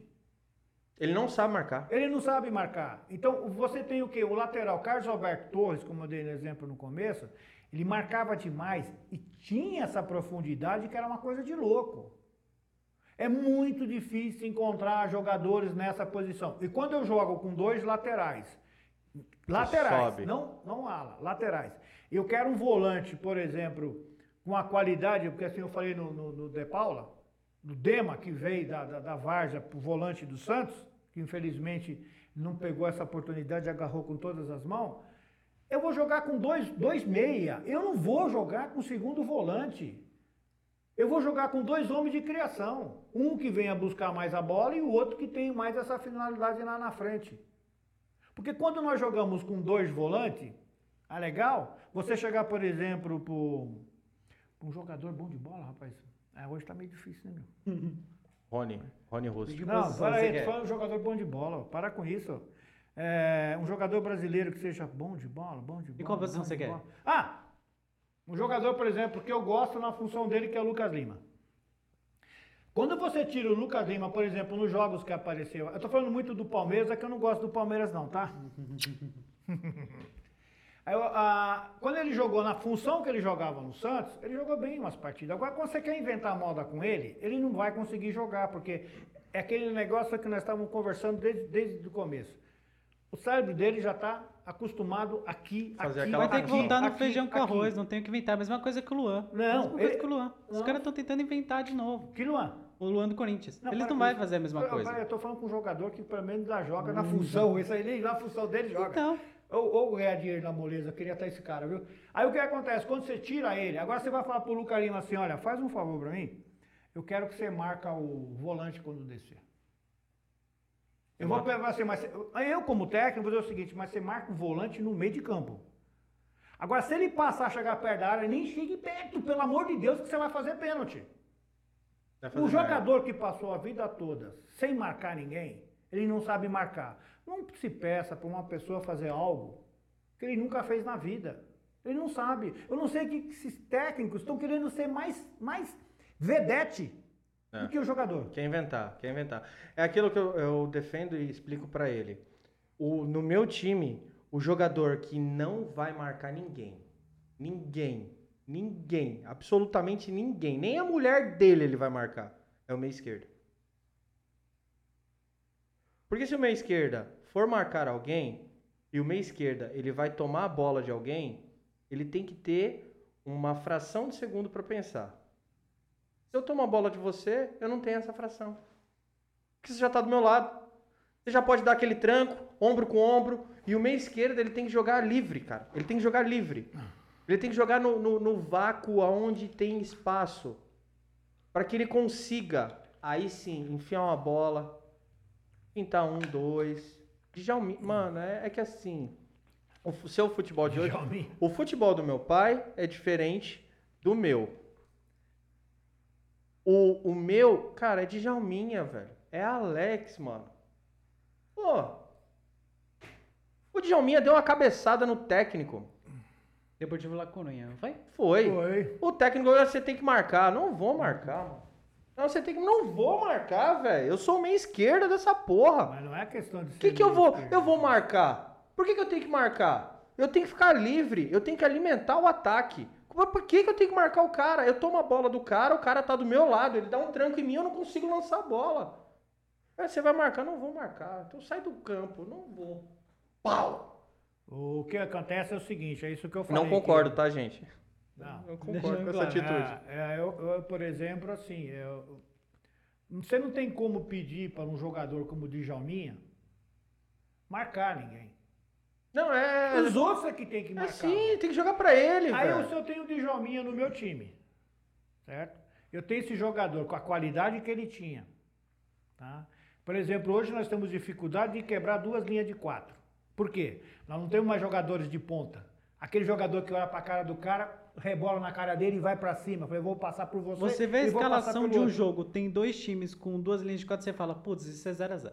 Aí você 0 a Você 0. já espera um 0x0. Só que no caso do Djalminha, e você tivesse um jogador esperto, ele conseguia meter a bola nessa, nessas duas linhas de quatro, pro cara receber lá na frente, que era uma coisa de absurdo o que esse Djalminha Com fazia. a mão, com a mão, você não conseguia fazer o que ele É um fazia com o pé. absurdo. Só que aí eu vou pedir pra esse cara Marcar. correr atrás de um, de um cabeça de bagre. O técnico que pede para um jogador do seu clube de qualidade correr atrás de cabeça de bagre, Olha, eu não sou a favor de derrubar técnico, mas eu acho que esse técnico. Aí eu, eu gostaria de entrar depois, uma hora que tiver oportunidade, sobre gerente de futebol, porque eu acho isso um absurdo que vem acontecendo. Não, se o cara é da área, não tem problema nenhum. Entendeu? Então, isso, isso é o que é que tem no futebol hoje em dia, é querer mudar. Por exemplo, é, por que, que você não joga com dois volantes? Por que, que eu vou querer um cara que só sabe marcar? Eu não quero fazer gols? Por que, que eu vou querer ainda dois? Para que, que eu vou querer def- me defender já lá na frente? Eu quero um cara que deixa o meu centroavante na cara do gol. Eu quero um cara que ele entra por aqui, ele entra por ali, aparece. Oi, goleiro, eu cheguei. Ó. Pô, filho, você pensou que eu estava lá atrás? Tô aqui, ó. E o último que nós tivemos foi Kaká. Sim. O que, que é o meia-direita? O meia-direita é aquele homem que vem buscar a bola aqui na, na defesa dele. Carrega o piano. E, em velocidade, ele chega no ataque para manusear totalmente os pontas como centroavante. E o meia esquerdo é aquele cara que só vai pegar na boa, mas em compensação. Ah, Por exemplo, vocês tocaram no assunto de várzea. Quando eu entrava em campo, brincadeirinha, né? Toca a bola aqui, bate bola ali, eu tava só assim com a cabecinha assim, ó. Você sabe o que eu tava fazendo? Procurando camisa 10. Sim. É nele que você tem Porque que colar. esse era a referência do time do adversário. Esse é o que eu tinha que tomar cuidado com ele. Quando eu achava o camisa 10, aí eu prestava atenção no jeito dele chutar essa bola, brincando, bate aqui. Como bate ele ali. dominava. Como ele dominava essa bola. Eu falei, é, mais ou menos, hein? Aí eu ia atrás do 8. o 10 é 8, então o 10 não é o 10, é o 8. Hoje em dia você vai jogar bola, você está pouco se lixando. Você não precisa mais descobrir que é um camisa 10. Não existe mais camisa 10 no Brasil. Aí, quando eu jogava bola, você, você que não sabe, é, quando eu jogava bola na escolinha, no COP, Qual? é, é, eu era o cocô. 8. Mas eu era o uma 8. Eu carregava, gente. e eu carregava a bola do, do- da intermediária de defesa pro ataque. Ah, uma coisa que é importante nessas duas funções é o seguinte. O 8, tinha o Ramires também, tá? Que agora ficou velho. O Ramires Vazou, também né? Ramires foi tinha, embora. tinha Foi. essa velocidade. Foi de- ganhar mais dinheiro. E Foi pra China, não sei. quem? Ramires. Ramires. Ainda bem. É? Vai e vim. O Ramires também tinha essa condição. E o camisa 10 nunca foi um jogador de velocidade. Não, ele não nunca. pode. É cabeça, é Sim. cérebro, é inteligência. É ele que vai buscar a condição de eu deixar o cara na cara do gol. Um exemplo era o Jadson no Corinthians. O Jadson não o é Jadson, 10. ele não era, ele não corria O Jadson demais. não é 10. Não, não, não. O Renato Augusto corria por ele. O, o Jadson também não. não é 10. Vocês não podem. Você, você hoje, você, hoje, a geração hoje, não sabe o que é um camisa 10. E qual é a função do 10? Vocês não Vocês sabem. não sabem. Esses técnicos destruíram tudo isso. Tem Ah, um, não, ditado, tem um ó, ditado que eu quero pera, pera, que rapidão. fique gravado. Eu quero um ditado que fique gravado e muito bem gravado e que possa passar isso em todo mundo. Que eu uso usando muito hoje em dia. a Eu mentira. uso usando. É um, é um ditado É, muito aí, legal. aí. Ana- Anota. Eu uso Eu uso usando. usando. usando. Todo dia. A mentira contada várias vezes Vira verdade. ela vira verdade. E hoje os jovens estão acreditando em verdades que é mentira. Absurdo. O futebol é arroz com feijão. O futebol é como era na minha época. Sabe jogar? Entra lá dentro, se vista e vem para dentro do campo. Você não sabe? Bate Sente no barranco e bata a palma. Porque nós estamos obrigados hoje a engolir certos jogadores. É claro, eu não ganho dinheiro para estar falando isso aqui. Se eu tivesse num programa de televisão, na Renata, eles iam me podar, cortar de tudo. Ó, você não pode falar isso. É. O empresário do cara vai vir fincando em cima de nós. Você tem que falar bem. Eu não vou falar bem, eu não vou ganhar dinheiro para falar bem disso daí. Então, mas é por isso que ah, hoje os canais de, de streaming estão ganhando muita notoriedade. Porque eu pego um jogador, que nem o senhor, que jogou na Várzea, coisa do tipo, você pode vir aqui sentar a boca. Se eu pego um jogador da atualidade hoje, ele ainda tá com o rabo preso com o É, clube. mas na realidade não é sentar a boca, é falar uma verdade. É, não, é Que- falar a verdade, que- que, que hoje tá- ofende. tá não, que hoje lá, ofende. Hoje tá ofende. Você lá. não pode falar a verdade. ah, Que tá lá. Você não pode Que nem- falar, hoje, hoje você não pode falar pro magro que ele é magro. Ô, você é magro, hein? Ô, graveto. Ah, não, é, é, hoje em dia, hoje em dia tá essa missa aí. Ah, mimimi aproveitando, que- deixa eu falar uma pegadinha, uma pegadinha. Ronaldinho Gaúcho. O que, que ele é? Ele é um 10? Não. O que, que ele é? É, ele, j- é, vai, ele, ele era meio que jogava pelas pontas. Qual? Basicão. A gente explicou. eu te Basicão dei dois exemplos de 10. Djalminha, é, nem o Pelé era 10. É, mas o Negão era foda. Não, no, no Santos ele Djalminha, 10. No Santos ele Alex. fazia. Tá. O, o Ronaldinho. O que, que o Ronaldinho. Qual camisa que você daria pro Ronaldinho? Futebol é básico, é o simples. 11. Ronaldinho era 11, cara. Ah, não dá pra jogar com Ronaldinho e Kaká. Eu vi técnico falando isso. O, o, o- na realidade, Pô, o Kaká é Ronaldinho- 8, porra. Ronaldinho é 11. O Ronaldinho Gaúcho é o Denilson melhorado, Sim, ele fazia gol. tá? É o Denilson melhorado. O, ele ganharia muito dinheiro para trabalhar no circo e ficar peneirando bola. Ele nunca deu nada pro Brasil e a seleção do Brasil, nada. Na Copa de 2002. Aquele, aquele goleiro que ficava pegando tetinha? Aquilo ali? Aquilo ali até eu fazia gol daquele cara. Aquilo não é goleiro, rapaz. É, eu passo pro Rivaldo. É tre... Hã? E eu passo pro Ah, Rivaldo. esse, esse, esse ele por deixou exemplo, também nunca foi 10. o, Ash, o, oito, o Ashley Cole entendeu? no chão. Entendeu? E aí eu não vou, não vou, não vou entrar assim em polêmica, não, foi porque... É, Foi, foi o neguinho da Inglaterra lá, não lembro o nome dele. é, então, mas aí... Depende, lateral aí esquerdo, se for lateral esquerdo. não, não, não, mas aí... É, Não, eu acho que foi o Ashley Cole que veio dar o combate, ele só, Então é ele só tombou o corpo e... Mas o- a trajetória teve um juiz que apareceu aí que, pelo amor de Deus... É, vamos, vamos tentar voltar à pauta, que acho Não, que a ele gente já queria deu falar uma de gerente. bagunçada. Então, antes de entrar no futsal, pra gente não, não morrer, é, ele queria falar de gerente. E a seleção brasileira? Você acha que esses gerentes que você tá poluindo aí o futebol afetou a seleção brasileira também? Afetou o clube que afetou a seleção? A sua pergunta, ela é óbvia, mas sem sentido. Então, Mas os deixa eu gerentes. explicar porque Os sem gerentes. sentido. Deixa ele Então, explicar os de gerentes. novo, deixa ele explicar de novo. Os gerentes, Óbvio, você óbvia falou. pergunta, mas sem falou. sentido, porque sabe o que não tem sentido? Então por quê? Que seleção você tá falando? Que seleção? Isso daí, seleção? Do Tite! Tá, chama de seleção. Aí o Ô, time que vai Tite! fazer a seleção, eu já não, Que Tite? já, já não que sei mais. Técnico? Bom, não posso falar tudo, não. De- deixa estourar os podres do Corinthians, vocês vão... Vocês vão deixa pra lá. Isso não é seleção. O que, eu- o que eu gosto de dizer em relação a gerente de futebol, uma coisa que eu não consigo entender hoje. Eu tenho um time de futebol. Porque eu tive um time de futebol. Mas só que é futebol de salão. Depois a gente entra nessa. Aí o que acontece é o seguinte: jogadores que eu contratar, eles são patrimônio do meu time. Patrimônio. Técnico de futebol é o que no meu clube? Nada. Mas você contrata ele também. Eu contrato ele, mas por um serviço a ser prestado. Certo? Mas ele não é patrimônio. Aí quando eu pego um técnico de futebol, certo? É, esse recado é para você, tá? Que queira mudar o jogador de fazer uma nova função, porque assim eu acho que tem que ser. Eu quero mudar a característica Eu não, do vou, jogador. eu não vou falar o nome do cara, mas é o Pô Fechou? Pô, fechou? É o Pô, Fechou? O projeto. O projeto dele... Não, o projeto dele O é projeto, o projeto dele é fazer o Luiz Adriano virar zagueiro. O projeto dele, o projeto dele, quem entra no projeto dele, ele pode entrar. Aí o que, que acontece? Isso não existe no futebol. Aí eu sou, eu sou o gerente de futebol. Gerente, qual é a função do gerente? É gerenciar? É cuidar? É olhar? Como é que ele aceita isso? O gerente do meu clube vai aceitar um negócio desse? Eu só tenho um jogador de patrimônio meu. Não vai ser um técnico que vai querer depilar meu patrimônio, não. Vai deixar ele peladinho. Então, Vai Paulo, deixar sem valor. Paulo, Aí o que- mas você tem que entender que é aquilo que a gente estava falando, que uma coisa liga a outra. Eu concordo plenamente com o que você está falando.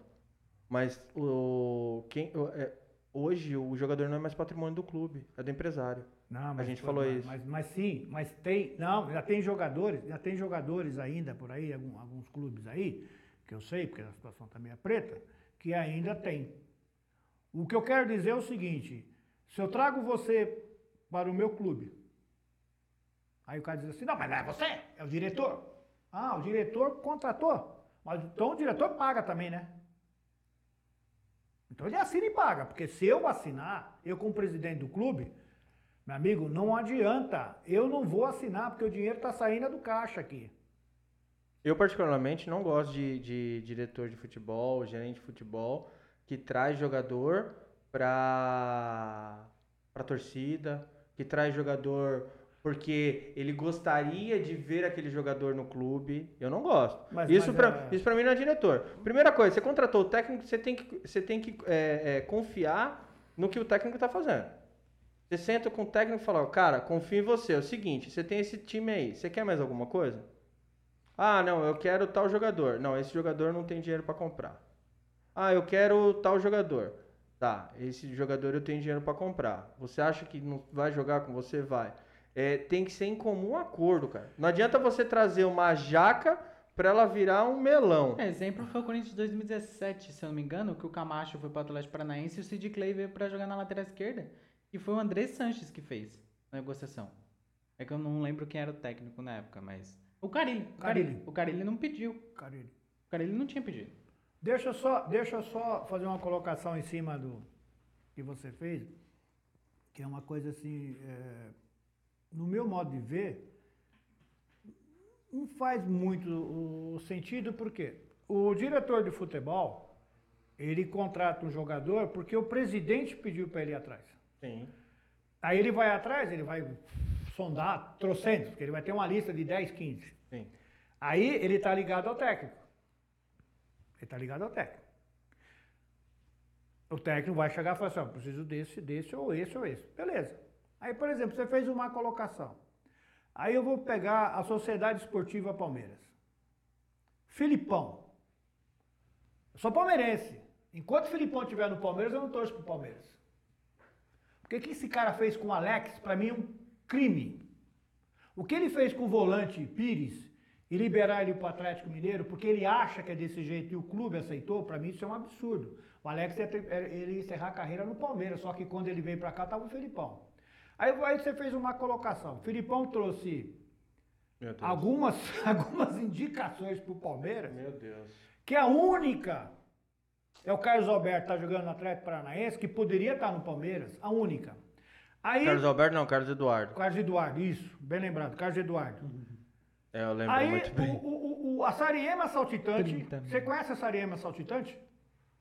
Ia sair por 60 pila pro, pro, pro México, pro México, pro China, ele não liberou, que é o, de, que é o Davidson. Ô, oh, Davinho. É o Sariema Davinho, Davinho, Davinho, é nóis, moleque. Aquilo pula, pula, pula, parece uma Sariema. Pula, pula, pula, pula, pula. Aí o Ramires teve uma proposta de 70 pau, meu. Ele falou que não ia liberar o Ramires, porque ele tinha... Ele usou o Ramires aonde? Ah, porque ele jogou na seleção, né, com, com, com o Ramires. Ele queria dar um prêmio pro Ramires. Só o Ramires saiu de graça, Denil saiu de graça. Olha o que o clube perdeu de dinheiro. Por causa do técnico, o técnico não é patrimônio. Ele está de passagem.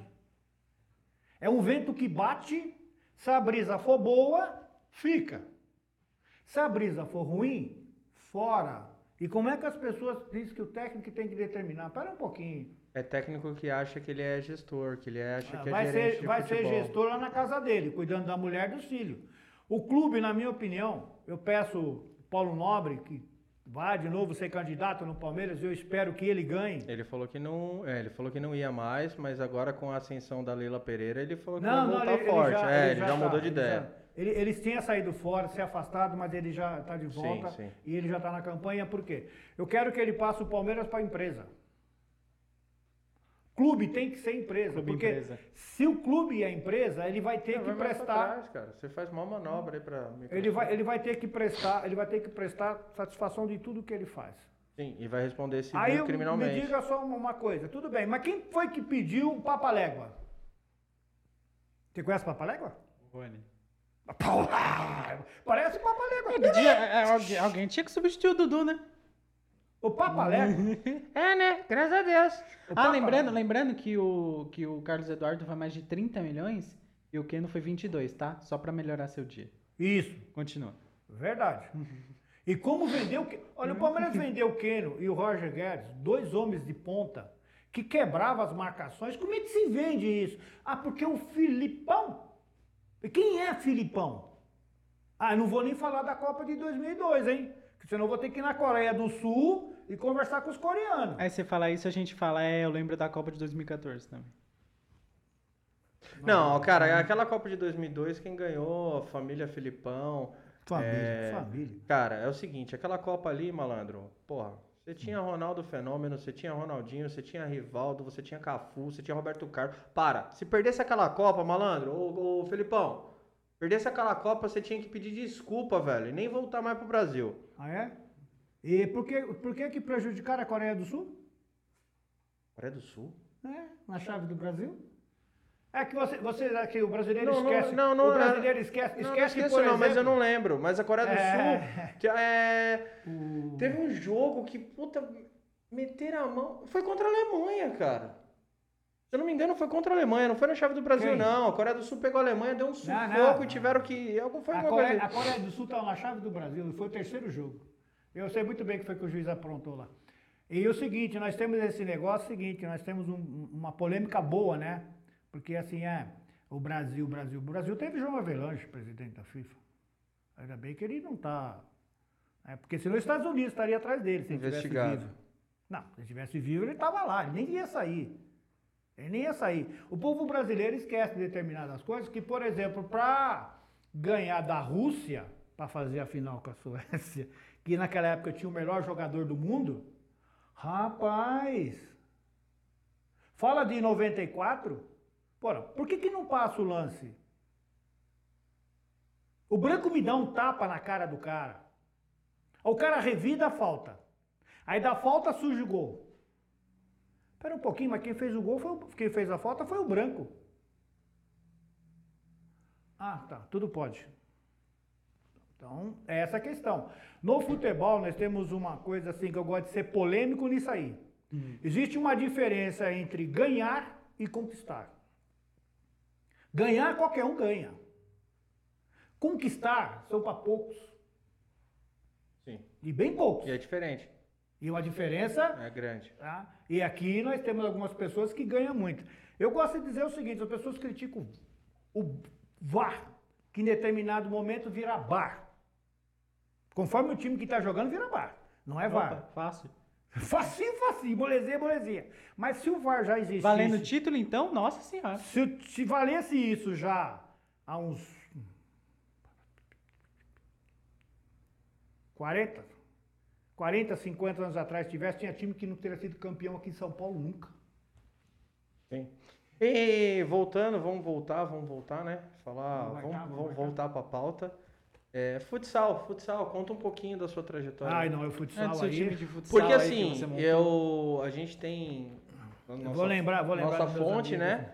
E falam que você jogou bola, que meu Deus do céu e tal, é, jogou mais do que Pelé, mas Olha, se. ninguém, se ninguém não, mas confirmou. jogar mais bola do que o Pelé. Não, mentira, Só, só o, Mentira. o Denilson falou no programa. do- mentira. do Neto que ele É, falou que ele é melhor que o Pelé. Edilson. Edilson. Capetinha. é, mentira. As pessoas que jogaram bola com você falavam que jogava, você jogava razoavelmente muito bem. Então conta aí a, a trajetória do futebol de salão, falando, aproveitando o futebol de salão, a, a minha fonte, uma fon- essa fonte é foda. É, falou que tinha um goleiro de vocês, acho que na Varsa, o Pedrão. Falou que Hum. trabalhou com você, Pedrão? Não, trabalhou comigo não. Não, Pedrão Se é amigo, amigo de escola. Amigo de escola. Jogou também futebol de salão? Foi um dos goleiros do ADEC. Pedrão, um abraço. Eu conheço. Pedrão, um abraço pra você, mano. É, e você falou em questão de. de, de que na, na, na Várzea tem muito apelido que hoje não pode mais, é ofensa. Qual que era seu apelido? meu apelido, meu apelido, a turma da Itamada falar já sabe que sou eu. Meu apelido era, o- era o Rosinha, o Paulo Rosa. O porquê do Paulo Rosa? Porque quando eu fui. quando, não, quando eu fui trabalhar no, no- no- na Itamasa, e eu era torneiro mecânico na época, e eu peguei Uhum. justamente a vaga de um rapaz. Engraçado, eu saí de uma empresa, fui para outra, ele saiu de onde eu estava e fui para a empresa que eu estava. E ele trabalhava com macacão rosa. E eu fui de macacão trabalhar. A cara Rosa. falou, ah, igual, igualzinho o Rosinha, trabalha de macacão também. Aí ficou. Então, e aí, agora? Aí- e aí o futsal, futsal, futsal. futsal, O futsal. futsal, por exemplo, para mim foi uma das grandes satisfações, porque eu sempre amei jogar futebol de salão. Não era que nem o Falcão, né? Nem com o maior jogador que eu vi jogar, que foi Sorage. Esse pra mim foi o melhor. Depois Jackson e depois Falcão. Esses são os três melhores que tiveram Manuel Tobias, Brasil. não existe? Pra Hã? você? Manuel Tobias? Não, Manuel Tobias. é- O Manuel Tobias é a mesma situação do Cristiano Ronaldo. Ele era homem-gol. Você não, não, não bobeava com ele. Agora, show de bola. Sorage jogou no Palmeiras, Jackson da Perdigão e o Falcão. Esses caras dão show. É, Vale a pena pagar o ingresso. Vale a pena. Esse- esses três é absurdo. Agora, se você coloca os três mais o Manuel Tobias, é, aí o negócio pega. Mas aí eu quero saber o seguinte: futebol de salão foi legal porque é o seguinte: como eu jogava futebol de campo, e nessa época eu trabalhava na Vilares, na indústria Vilares, e os caras disseram o seguinte: o tiozinho trabalhava comigo, era do Senai também, que eu fiz o Senai na É. Torres. E aí falou pro irmão dele: Ô, ô, ô, mano, tem um cara lá, rapaz. E ele joga bem futebol, futebol de campo, ele deve jogar futebol de salão também. Aí ele pegou, falou comigo, eu fui lá conhecer o João. O João, o João, João Marrom, lateral esquerdo do América de Ribeirão Preto. Aí pronto, decidimos montar o ADEC. E eu já estou aqui faz umas duas horas tentando lembrar o nome do meu goleiro titular do ADEC, mas tá difícil porque ele é aqui do Carrão, ele saía daqui para jogar para nós lá. Não era o Pedrão da Dex? Não, o Pedrão era um dos goleiros também. E o outro goleiro principal vinha aqui do Carrão pegar, jogar lá. E eu esqueci o nome dele. E o ADEC foi, foi formado na Casa Grande, na estrada de, de, de Parelheiros, em Varginha. E nós tivemos simplesmente dentro do ADEC, que deve estar ainda no México, o Cicinho, que era jogador de São Paulo, ca- acabou indo para o América do México e casou com a filha do embaixador, deve estar por lá. O Nina do Banespa, Lula do Banespa. Que o tinha, que tinha, um tempo atrás, quando era moleque, tinha a melhor escolinha de futebol de salão do Brasil, o Banespa. E era realmente era o time, É, não, todo mundo. time imbatível. E todo mundo queria imbatível. fazer teste no Banespa. Era o time imbatível. Eu fui fazer um teste do Banespa, mano. Eu sempre gostei de correr. Eu sempre pratiquei atividade física. Sempre, sempre, sempre. Aí meu pai leva pra fazer teste, leva pra fazer teste, leva... faz o teste no Banespa. Meu pai, não, vou levar você na INA. Rolamentos, INA. Rolamento. Pague. Mas beleza. Bom, Bora lá, né, pai? Vamos lá, vou vou jogar. Eu não toquei na bola. Eu não toquei na bola. Primeiro domínio de bola, o cara já só escorou o corpo aqui assim, ó. A bola tava no pé dele. Eu não toquei na bola. Era surreal. Aquilo lá eram, eram é, nove robozinhos que tava jogando lá. Eu era o único ser humano que tava ali. Nossa, é... Vocês estão conversando aqui, eu lembrando as histórias do ADEC, rapaz. Olha, tem, tem história do ADEC para até para montar um livro, rapaz. Mas esse, esse Águia Dourada Esporte Clube, o ADEC, aí nós fundamos o ADEC e começamos a brincar. Brinca aqui, brinca ali, vai, vai, vai. Aí chegou, ser, fomos convidados pelo centro da, clube da prefeitura de Santa Amaro, onde o, o rapaz que o, o- o juiz que engoliu o apito. e passamos a representar o clube de Santa Amaro, representar Santa Amaro, junto com a Vila Militar, que é aqueles conjuntos de casa que tem do lado, a Santa Amaro todinho. Eram os dois clubes da prefeitura. Então, difícil quando chegavam os dois na final. Aí o negócio não prestava muito não, não dava muito certo não. E aí começamos a jogar. E aconteceu um fato no ADEC, um fato que eu gosto sempre de lembrar, que nós fomos jogar contra a Squib, aqui na Travessa da João Dias, ela não- essa empresa não está mais lá. E nós era ainda um time humilde, aquelas camisas amarratadinhas, sabe? Quase Aquele, sem cor. aquele algodão todo Qua- desbotado. Quase sem cor. Parecendo aquele cara lá da, da escolinha do professor Raimundo. Segundo nossos informantes, a- era preto e amarelo, né? Não, isso foi posterior. Foi né? posterior? Não, mas o começo não. O começo era um bordô que de bordô não tinha nada. Era quase roxo, de, de tão desbotado. A quadra é lá no fundo, que era o, o clube deles, né? aquele corredor. Quando passamos entrando no corredor, eu já falei pra rapaziada, ó, sem briga, porque não tem como correr aqui não. Aparecia beco de favela, rapaz. Era estreitinho mesmo, você só passava um atrás do outro. Quando chegamos na quadra no fundo, aí começou os comentários. Ixi! Esses vão tomar de monte aqui. Cheguei lá no vestiário, falei pros caras, pô, os caras já estão tirando uma de nós, né? Aí os caras já falou, deixa os caras, rapaz. Confia em nós não? Eu falei, eu confiar, eu confio. Quando nós saímos do vestiário, com aquela camiseta, aquele calçãozinho, entendeu? A minha já não bem que cor que era. Não, e a meia, o elástico aquele que já esgarçou, Não, já ela tinha- caía. É. Não, já tinha uma amarrada a meia com, com cadastro preto, outra cadastro branco. Aí um rapaz sentado assim, bem assim, falou assim, ih, rapaz, não vale a pena nem tomar as camisas desse time. Ah, bom. Entramos. O juiz apitou. Piu! Vá, vá, vá, vá, vá, vá. Vá, vá, vá, vá. Eu falei, caramba, que porra de goleiro é esse aí, meu? Eu falei pro cara, ô amigão, nós que vamos deixar a camisa aqui, que porra de goleiro é esse, hein? Ele pega, né? Eu falei, eu sei que ele pega, tô vendo, rapaz, quer saber que diacho de goleiro é esse? Aí, pá, pá, pá, pá, pá, 1 a 0 Pra vocês. pra nós. Ah. Aí ah, os caras foram lá, pá, 1 a 1 Acabou o primeiro tempo. Aí eu fui fincado no cara, porque eu sempre fui meio encrenqueirinho. Falei, meu amigão, você vai dizer pra mim quem é esse goleiro aí ou não? Esse goleiro tem que ser profissional. Ele falou, é, esse é o goleiro do Palmeiras. Ah, então nós estamos jogando com jogadores profissionais aqui, nós vamos deixar a nossa camisa aqui. É. Eu falei, mas tu é besta, hein, xará? E fomos pro vestiário. Eu falei, ó, gente, o goleiro é o goleiro do Palmeiras, cara. É que tem. e- Existe um. Vou explicar pra ele. Existe uma. Não é uma regra, né? Mas quem joga futebol amador, é, escolinha, essas coisas, tem uma regra moral.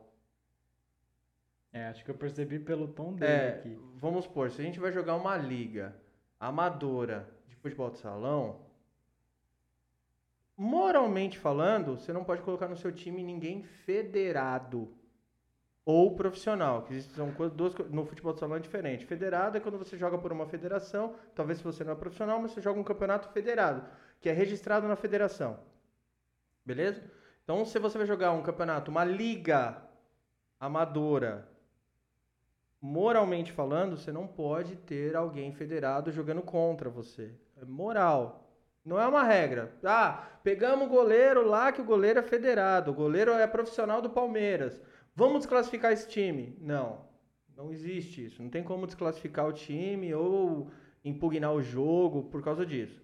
Mas é moral, mas dá, dá pano pra manga. Aí voltamos do, do, do, do vestiário, né? Esse nosso time estava no começo, inclusive nessa época não estava o, o goleiro aqui de Aricanduva. A história dele é legal, a história, dele, a história desse goleiro que de acho no, depois uma hora eu vou ver se eu lembro o nome dele. Aí voltamos do jogo, pá, eu jogava de ala, pá, pá, tum, 2 a 1 um. Ótimo, 2 a 1 um. Falei, gente, só que a rapaziada deles era muito bom, mas mas o ADEC tinha um ótimo time. E aí, vamos segurar isso aqui. E aí nós já tínhamos um tipo de marcação que nós chamava de meia-lua. Era o chupim lá na frente, e o, o, o, o Cicinho voltava, fazia o meio, bem na frente pro gol, como se fosse um volante cabeça de área, e deixava eles ficar tocando. 2x1 um para nós. Me sobra uma bola, a bola cai pro Tiãozinho, 3x1. Aí eu falei, gente, vamos, vamos bagunçar um negócio aqui. Eu era capitão do time, vamos bagunçar isso aqui, meu. O time dos caras é bom, mas. Pô, Dá pra gente ganhar. Tá tomando 3x1 em casa, vamos, pra cima. Aí, mas o goleiro dos caras pegou. E pegava, e pegava. O nosso goleiro também era bom. Era, o- era o, o- o Lula, que na época era o goleiro do Bonespa. Aí foi, foi, acabou o jogo. Aí eu falei pro rapaz assim, falei, vai querer uniforme ou, ou não? Quanto que acabou o jogo? 3x1 pra nós. Ah. Aí tudo bem, fomos pro vestiário. pá, pá, pá. Se trocamos e no corredor. Falei, nem olha pros caras para não arrumar confusão. Quando nós já estávamos lá fora, já tinha gente do carro, veio um senhor, né? E ele mandou nos chamar. Aí fomos. Falei, ah, o que é? Não, o senhor é o capitão, falei, não, o, o, o senhor Francisco está chamando todo mundo aqui de volta aqui, ó. Eu falei, mas o que, que é? Ah, vamos lá. Eu, eu, senhor Tá chamando pra apanhar? Vocês vão bater em nós? vou lá, vou lá saber o que que era, né? Aí eu voltei para o São Francisco e falei, "Ah, vocês não vão embora não. Eu falei, por que não? Falei, pô, os caras vão tomar uma Já, já gelou, Camisa, já gelou a A goiaba. camisa não vale a pena. O que, que, que tá acontecendo, né? Falei aqui, ó. Estamos aqui já há três anos e meio, ninguém ganhou de nós aqui dentro. O churrasco e a cerveja está aí do lado. Pode chamar todo mundo de volta. Aí ó, já começou, ó, começa a querer chorar. Aí eu voltei para o rapaziada, falei, rapaziada, é o seguinte, o senhor aí, não sei quem é, chamou nós que eles estão fazendo churrasco para nós. Tem três Só anos que nós meio. vamos ser o churrasco. Ninguém falou de onde ia vir a faz carne. três anos e meio que eles não perdem aqui. O que, que vocês acham? Ah, oba, de graça, meu. Vamos, vamos lá, vamos lá, vamos lá. Tudo bem. Aí começamos a fazer uma amizade e tal, queriam saber de onde cada um jogador era. E aí descobri que também com um bombonzinho que tinha lá no time lá também era da- do, do Palmeiras. ADEC, ótimo. Porque depois daí o ADEC se tornou famoso, se tornou um time conhecido, futebol salão em Santa Amaro. O clube da prefeitura explodiu o nome. E justamente dentro dos campeonatos que nós participamos, nós recebemos a intimação, eu e o João, que eram os dois donos do, do time, para o nosso goleiro de Aricanduva, que ele disse o seguinte, estou saindo do meu time, quero jogar no ADEC. O cara pegava muito. Aí tivemos o privilégio, logo depois, um japonês, fomos jogar contra o Sava, lá na Vila Riete, japoneses. Cara, o que, que esses japoneses faziam uma coisa de louco? Eu quero jogar para vocês. Nós batemos 5 a 2 da sele- no time do japonês ali, que há 500 anos sem perder, cara. E, e uma história que eu gosto de contar muito do, do japonês, nós fomos jogar no São José, um campeonato que chamaram o ADEC, porque veio time da Zona Norte, Zona É, Leste. começa a ficar conhecido, né? E fomos pro campeonato e pegamos o time do Mobral no jogo. O que o juiz roubou? O ADEC nesse jogo, quando eu lembro, até hoje eu transpiro. E os caras tiveram que fazer de tudo para que eu não pudesse brigar. Beleza, perdemos o jogo 3 a 2 E o time que ficou, que eu não me recordo o nome, veio da, da, da- da Zona Norte. Time bom pra caramba. Uniforme azul e branco. Aí os caras ligaram para mim, ligaram pro João e falaram assim, eu gostaria que vocês estivessem presentes na nossa decisão. Já que era vocês que era para ficar com, conosco. E aí, João? "Ah, Vamos lá, né? Eu falei, mas eu não tô afim não, João. Eu, eu tenho que arrumar confusão lá, se encontrar aquele cara da Mobral, que ele vai pra minha cara e encher o saco. Ah, vamos, vamos, vamos, então vamos. Aí o Pedrão foi também. Aí chegamos lá. Trofazão. Em cima da mesa. O time do Mobral entrou. E o time dos caras não saía do vestiário. Daqui a pouco, do jeito que eles entraram de roupa, eles saíram de roupa. Aí chegou para mim e pro João e disse o seguinte, olha, é, nós estávamos lá em reunião e decidimos que não vamos disputar essa decisão. Já que era vocês para ficar conosco. Era de vocês que nós tínhamos que ganhar. E teve representante nosso aqui e viu exatamente o que foi que o juiz aprontou. Eles pegaram o troféu de cima da mesa e colocaram no meio da quadra. Falou, é de vocês. Tchau. Ah, tchau. Foi embora. É, isso não, não existe mais no futebol. Não, isso não, Não, tem. não. É, Isso não tem. até, mano, até, até arrepia, porque, mano, Não tem. é dignidade, cara. E Dignidade. depois- E assim, dignidade você não aprende na escola, você não lê em livros, você não pega no Google. Dignidade você. Seu pai e sua mãe te dá. Caráter. Você pode até tentar ir pro lugar errado. Seu pai pega e. Não, amiguinho, é aqui o caminho certo, parceiro. E aí quando você cresce, você vira um homem de bem. Você tem esse tipo de atitude. É que hoje em dia, hoje em dia é muito complicado, né? Porque hoje em dia se você é ó como tá, ó como tá o negócio. Até quando uma pessoa tem uma certa dignidade, um caráter é, ímpar, exemplar, se ele faz um negócio desse hoje em dia, É trouxa. você vai falar não, não. Você vai falar assim, pô, será que ele fez mesmo isso de coração ou será que ele fez pra ganhar uma Uhum. moralzinha com a mídia? É difícil, é difícil. Aí, aí com isso também o ADEC acabou se tornando conhecido. Nossa, uma coisa mais linda que eu tive é pegar esse trenzinho aqui para jogar em São Roque. Depois nós fomos para Jundiaí, fomos Sorocaba. Os prefeitos chamavam o ADEC para fazer jogos no, no- no colégio.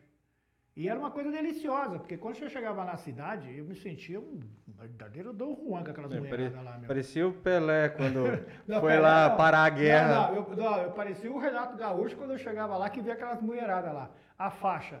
A DEC chega aqui para nos soldar com a partida papapá, contra a prefeitura, papapá. E quando a DEC chegava assim, meu, aquelas cangaias de fogo subia e a banda começava a tocar. Era uma das coisas mais lindas, e aí, claro, que tudo que nasce, um dia tem que acabar. E um dia nós atingimos a proporção, Cicinho foi embora para o América do México, o Nina, infelizmente, se envolveu com algumas situações, aí acabou ficando. O Lula foi jogar no time do interior de São Paulo. O Tiozinho foi para o São Bento. O japonês, ele era arquiteto, arquiteto não, ah, decorador, e pegou um grande serviço em Santos. Então, o último campeonato, ele subia a serra para jogar e descia. Aí eu fui obrigado, eu e o João, decidi parar o ADEC. Com Mas não conseguia repor os, os não jogadores tinha como atingir, atingir a- o nível que o ADEC tinha, não tinha como. E aí decidimos o seguinte, cada um leva o seu uniforme e qualquer elemento do ADEC é proibido montar qualquer time de futebol de salão com esse nome e usar a camisa preta e amarela. Caraca. É uma história sensacional. Tô até, como, até esqueci de marcar aquele negocinho aqui que eu me envolvi na história. É, da hora. É da hora. Fiquei até quieto pra prestar atenção. É da hora, muito louco. Não tem, é... O, aqui É um dos assim, motivos que eu gosto mais de jogar futebol de salão. é- é- são essas peculiaridades do futebol de salão, cara. Mas, é, mas só que É, tem o- assim, o você tem salão a, é muito louco. A minha mentalidade com a mentalidade do João, que foi lateral esquerdo do América do Rio Preto, era uma mentalidade é, é, ímpar, porque era o seguinte: você quer jogar no ADEC? Quer? Mas tua família tem que participar.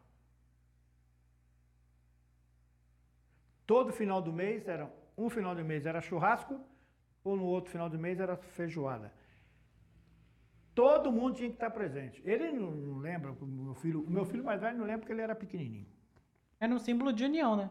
Oi? Sim. Era um símbolo de Sim. união. Foi criado ali Era símbolo porque, exatamente, é- era porque como o João veio do profissional do América de Ribeirão Preto, e, e jogadores têm esse tipo de coisa de se reunir, o churrasco, né?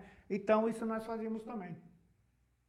É- é- é, então a família sempre estava unida, sempre estava se encontrando, as mulheradas batendo papo, as mulheradas fazendo fofoca, falando mal da gente. Falando das nossas coxas também, rapaz. Você pensa que, é- você pensa que era só falar mal, não. É, tinha, tinha essas situações.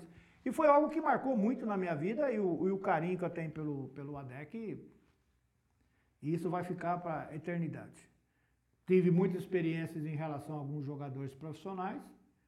Tive o prazer de jogar num time com o Luiz Moraes, Zé Teodoro, Zé Teodoro da seleção do Brasil, de São Paulo, e esqueci o nome daquele outro rapaz. E o batedor de pênalti era eu, hein? A moral de bater os pênaltis. Quantos pênaltis você bateu? Olha, é, é, não, sempre fui batedor de pênalti. A história do batedor de pênalti já também é bastante interessante.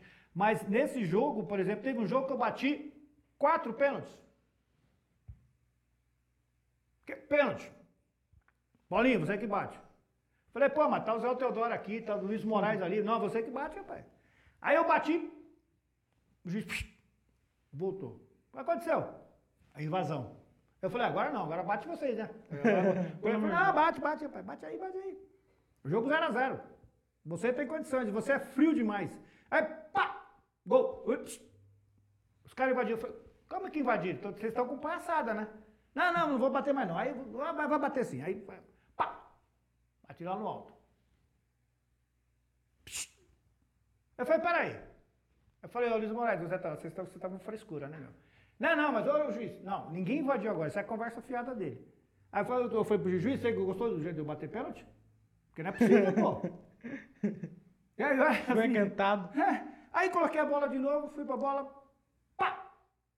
E agora, gol. E o, go- o goleiro nem se mexeu, rapaz. Ah lá, o Luiz Moraes falou, "Olha lá, você não quer bater pênalti porque o goleiro nem saiu na foto, cara. Mas sempre, nunca perdi pênalti de futebol de campo, nunca perdi. E futebol de salão não batia. É mais embaçado. Ai, ai, e- Maravilhosa a história. A melhor história que eu já ouvi é de futebol de salão a partir de hoje. É, tem muita Não, história é, boa. tem muita história o futebol de salão. Tem- o problema do futebol de campo É que geralmente futebol de campo na várzea, com exceção do apito, com exceção do apito, é, você tem muita briga, você tem muita porrada, você tem jogador que quebra a perna, você não tem uma, uma história assim legal. E por falar né, em histórias, já que você já mostrou que tem várias, na, na história do futebol, você já, você já disse isso, que o maior de todos para você é o Pelé. Mas a fonte aqui desse cidadão, que esse cidadão tem altas fontes, eu não sei de onde você tirou tanta fonte assim em menos de uma semana. Não, vamos perguntar para ele. Para ele, só para deixar registrado. Não saiu da nossa boca. É, Maior jogador para você. da história. Pelé. Tá bom. Tá. Beleza. Qualquer outro que venha se tornar um Qualquer mega outro jogador nem che- chega aos pés de Pelé. Não tem, não tem jogador para jogar o pé do Pelé. O que eu gosto de dizer é o seguinte: Pelé fez mil gols. Só que, infelizmente, antes do Pelé, teve um jogador no Brasil que também fez mil gols. Só que, como não tem filmagem, é o Ferderrache, filho de alemão, que também fez mil, mil gols. Agora, Pelé, eu posso dizer assim para vocês, assim, com grande tranquilidade. Você viu o, o- filho do Pelé pegar no gol do Santos? Sim, já vi viu? histórias também. Você viu? Tu pegar? Vai pegar? Pois eu vi o Pelé. Não, eu vi ele debaixo das traves. é, ali. então, mas ele, Pegar- ele pegava é. até que eu disputa. Agora só tem o seguinte, por que, que o Pelé é o É maior Serginho, jogador? não é o nome? Não. Alguma coisa assim? Não, é. É, Eu não lembro. Esqueci. É- É, nome, nome, nome. É. Não, o nome dele eu não vou lembrar não. É, eu também não, não, esqueci, mas enfim. esqueci. É, quando você quer lembrar o nome, você não lembra. Quando você menos espera, ele vem na cabeça. É, porque o Pelé, o Pelé é o seguinte, por que, que o Pelé é o maior jogador do mundo e, e não tem como você querer inventar, criar qualquer paralelo? Tá? Porque eu vi o Pelé pegar no gol. Eu vi o Pelé brincar de central. Eu vi o Pelé jogar de centroavante. Eu vi o Pelé jogar de ponta. Aonde você colocasse esse cara para jogar, ele se diferenciava de todo mundo. É claro, você não vai colocar ele de ponta direita, por exemplo, para fazer a função o que o Mané Garrincha fazia, porque isso aí era um concurso. O Pelé pegava no gol mais que o filho dele. Ah, isso eu vi. E quem quiser aí pode pegar qualquer santista que tenha minha faixa etária de idade, pode confirmar isso para vocês. O negão, onde colocasse ele para jogar, ele jogava. Então aí você fala assim, pô, Maradona. Joga muito. Tá, é. Pelé ou Maradona? Não, mas não, não, não tem, ó. O que nós temos que aprender Messi aqui... ou Maradona? Hã? Messi ou Maradona? Eu fico com o Messi. Eu gostaria... Eu alguém que concorda. Eu também. Você é safado, que você fala- quando eu te perguntei, você falou que era Maradona, agora só o que tá na frente dele você mudou. Não, Você é louco, em casa eu mano. pergunto pra você, você fala que é o Maradona. Conjunto da obra. Olha, olha, ele é safado, o, o, velho. o caso, ele é o caso, pilantra. o Não, caso- mentira. É, eu sou mais Maradona. O É que caso- o problema do Maradona é aquele futebol antigo. É o futebol do. Não sei se eu posso falar isso, velho. É que eu também não tenho muita base pra falar, né? Porque É um futebol, Maradona, era um enfim. futebol mais prostituído. Eu não- Era um futebol mais vucu-vucu, era um futebol que começou a ser popstar, que o jogador de futebol ele era a estrela máxima e alguns jogadores não tinham cabeça pra isso. E aí no caso do Maradona, o que ferrou ele foram foi as amizades, né? As coisas que ele usava após campo ou dentro de campo, sei lá, no vestiário. Ah, E isso ah, ah, deixou o conjunto da obra dele enfraquecido, que no caso do conjunto da obra do Messi é maior. Agora, que eu acho Mar- Maradona é, é assim, ó. Ó, os dois. Aqui, ó. Muito, muito, muito pouco Maradona é, é eu acho melhor do que o, o Messi.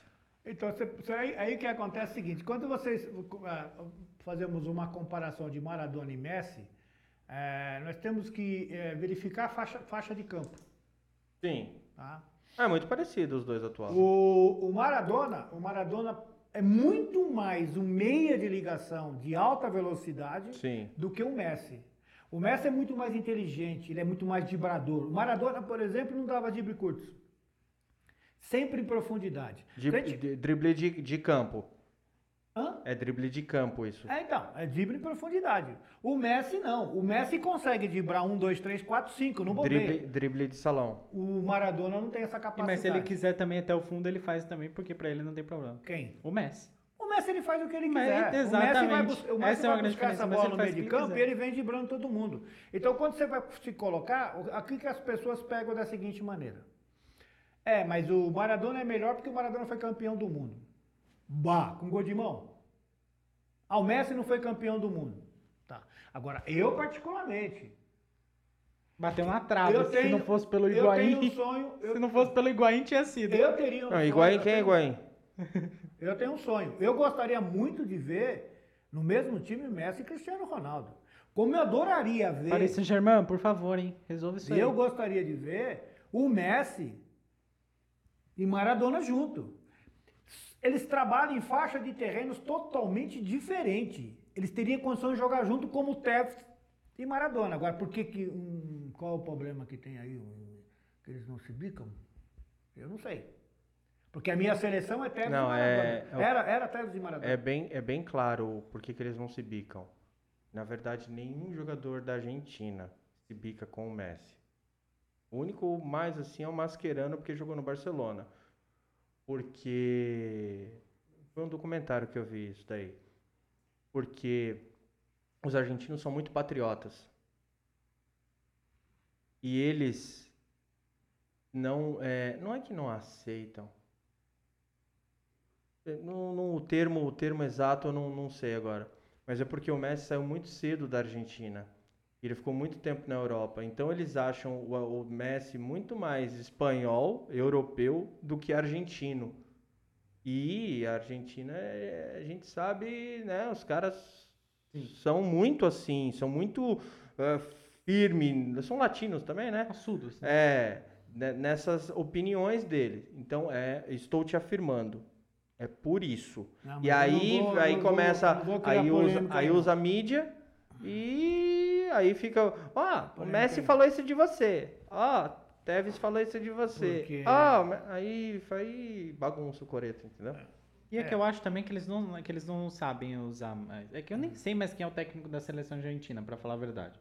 E parou os jogos aí da seleção por causa da Também não pandemia e tal. Ah, eu não lembro. Mas eu acho que também eles não souberam mexer na Agora, seleção. a Eles Argentina não, teve não, um não sabem jogador- escalar a seleção. Um joga- A Argentina teve um jogador que eu estava tentando lembrar o nome dele aqui. Na época do Pelé, ele parou, ele parou um pouco antes do Pelé. Um pouco antes, uns- oito anos antes. Ele jogava mais bola que o Maradona. Jogava mais bola que o Maradona.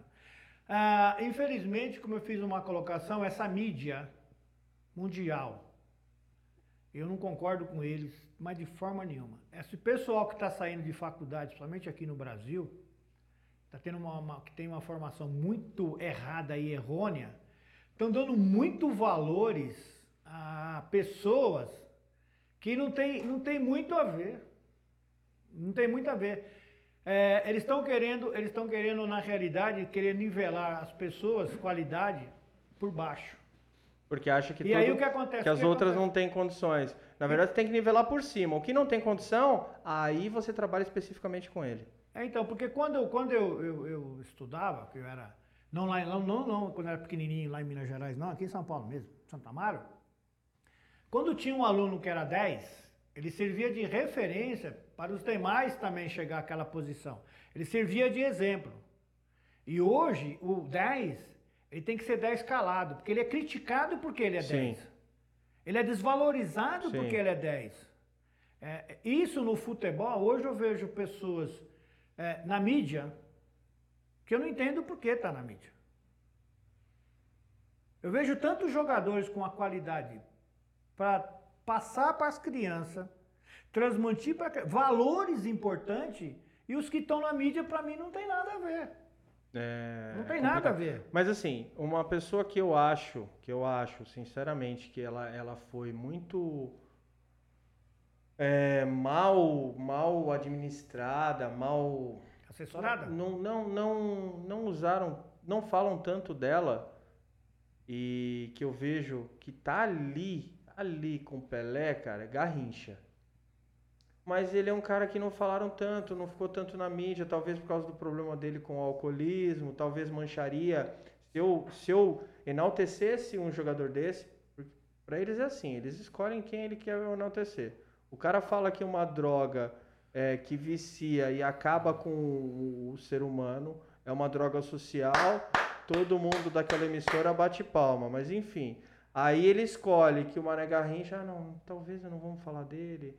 Vamos fazer só uns teaserzinho dele, uma matéria com a ex-mulher dele. Mas talvez não fale tanto do que Mané Garrincha foi pro futebol brasileiro por causa do alcoolismo dele. Enfim, é, o que, que você acha? Pode até, é, pode até não falar do Mané Garrincha, né?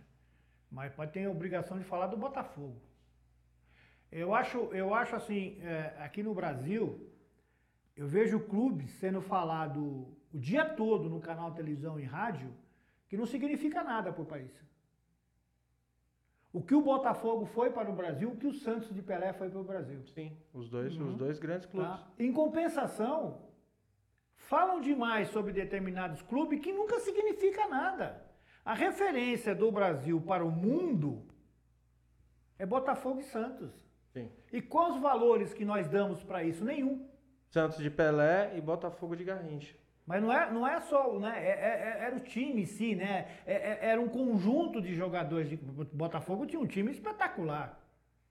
Era coisa de absurdo. Botafogo de Jairzinho também. É, tem o Botafogo também de Jair, depois veio o Botafogo E de hoje Jair. é só mais um, né? É, então só mais um. Mas, mas quem está na mídia, quem está dentro da mídia, hoje, eu não sei se serve de exemplo para ninguém. Eu só não vou citar nome, porque se eu citar nome, eu vou ter que voltar lá atrás. Entendeu?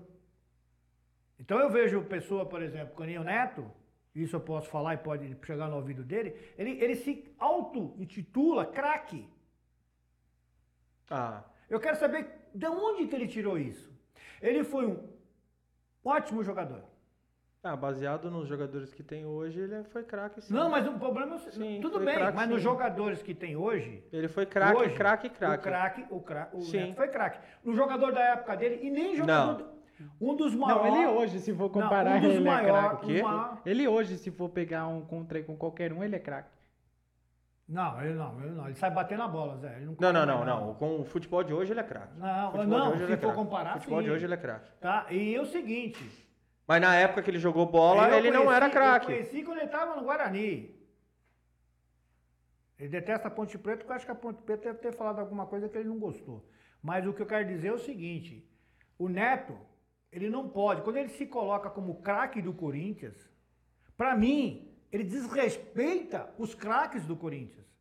Sim. O Corinthians teve tantos jogadores de alta qualidade, pode não ter ganho títulos, tá? Pode não ter ganho título em época de Pelé principalmente, mas não é que o Corinthians tinha jogadorzinho não. Era grande jogador, jogador que jogava muito, era detalhes. Pequenos detalhes.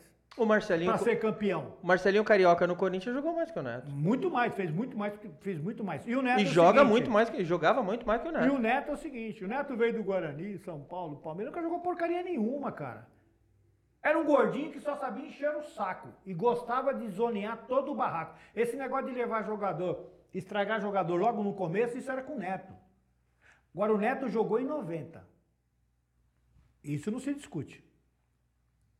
O Neto é craque por um ano de futebol. Isso eu não admito. Ele não diz que, que o, o- o jogador tem só 12 gols pelo ano todo de futebol. E ele que quer ser craque por um ano? Que foi só 90. A- Aí eu fico quieto. E o time do Corinthians não era bom coisíssima nenhuma. Não era bom. Tupanzinho, Tupanzinho. Ah, Maria, pelo amor de Deus. O time do Corinthians era ruinzinho, sim. Agora, só que tinha uma coisa: tinha o Neto. Esse ano a impressão que se tinha é que ele foi coberto por uma, ele foi coberto por uma luz, porque ele, ele só não fez chover. Mas foi um ano só. De uma carreira de 20 De anos. carreira de quantos anos? Ele critica jogadores. Ele, ele, fala, ele fala de jogadores aí que eu falo, mas que, eu, eu, quando eu assistia, porque eu não assisto mais, porque eu não tenho paciência, eu concluí assim, pena que ele não escuta. Quem é você? É que ele não escuta. E para mim ele degrina a imagem de grande jogador que o Corinthians teve. Muito mais craque do que ele, que foram craque por vários anos. Ele se sustenta no título. Para com isso. Caraca, altas polêmicas aqui, total, hein? E é bom não mexer comigo, não. E isso nos leva até o nosso joguinho. Joguinho? Joguinho? A parte do, a parte do nosso joguinho, interessantíssimo, né? Vamos, vamos na cola? Eu falo um, você fala Vamos- outro? Vamos na cola? Beleza, então. Vamos no aberto, então. Então Mas, aí, peraí, tem, de alguma, começar- tem alguma coisa a mais? Você quer uma história? Não, não, se eu for para contar a história aqui, vai até o ano que vem. É Esse, esse é um lado que poucas pessoas desconhecem Antes de pessoa. começar, va- vai que bate aí um nome. O do Corinthians eu não sei se vai bater, mas enfim, que a gente não colocou muita coisa. Você que acompanhou bastante, qual é o maior ídolo da história do Palmeiras pra você? Ih, Começar pelo. Palmeiras, né? Porque geralmente eu achei que ia ser mais fácil, mas não foi. É que quando vocês vão, vão para o maior, maior ídolo do Palmeiras, nós temos recentemente. Não, esquece a assim- palavra ídolo então. Vamos na parte de qual foi Não, o maior jogador do Palmeiras. Aí não, aí você tá louco, aí você vai me ferrar, porque aí eu não vou, eu vou queimar jogadores que estão lá atrás. Eu sou do tempo do goleiro Valdir de Moraes, pô. É, é, eu acho que assim, é, os maiores ídolos, para mim, na minha opinião, são todos aqueles de 1951. Não é polêmica.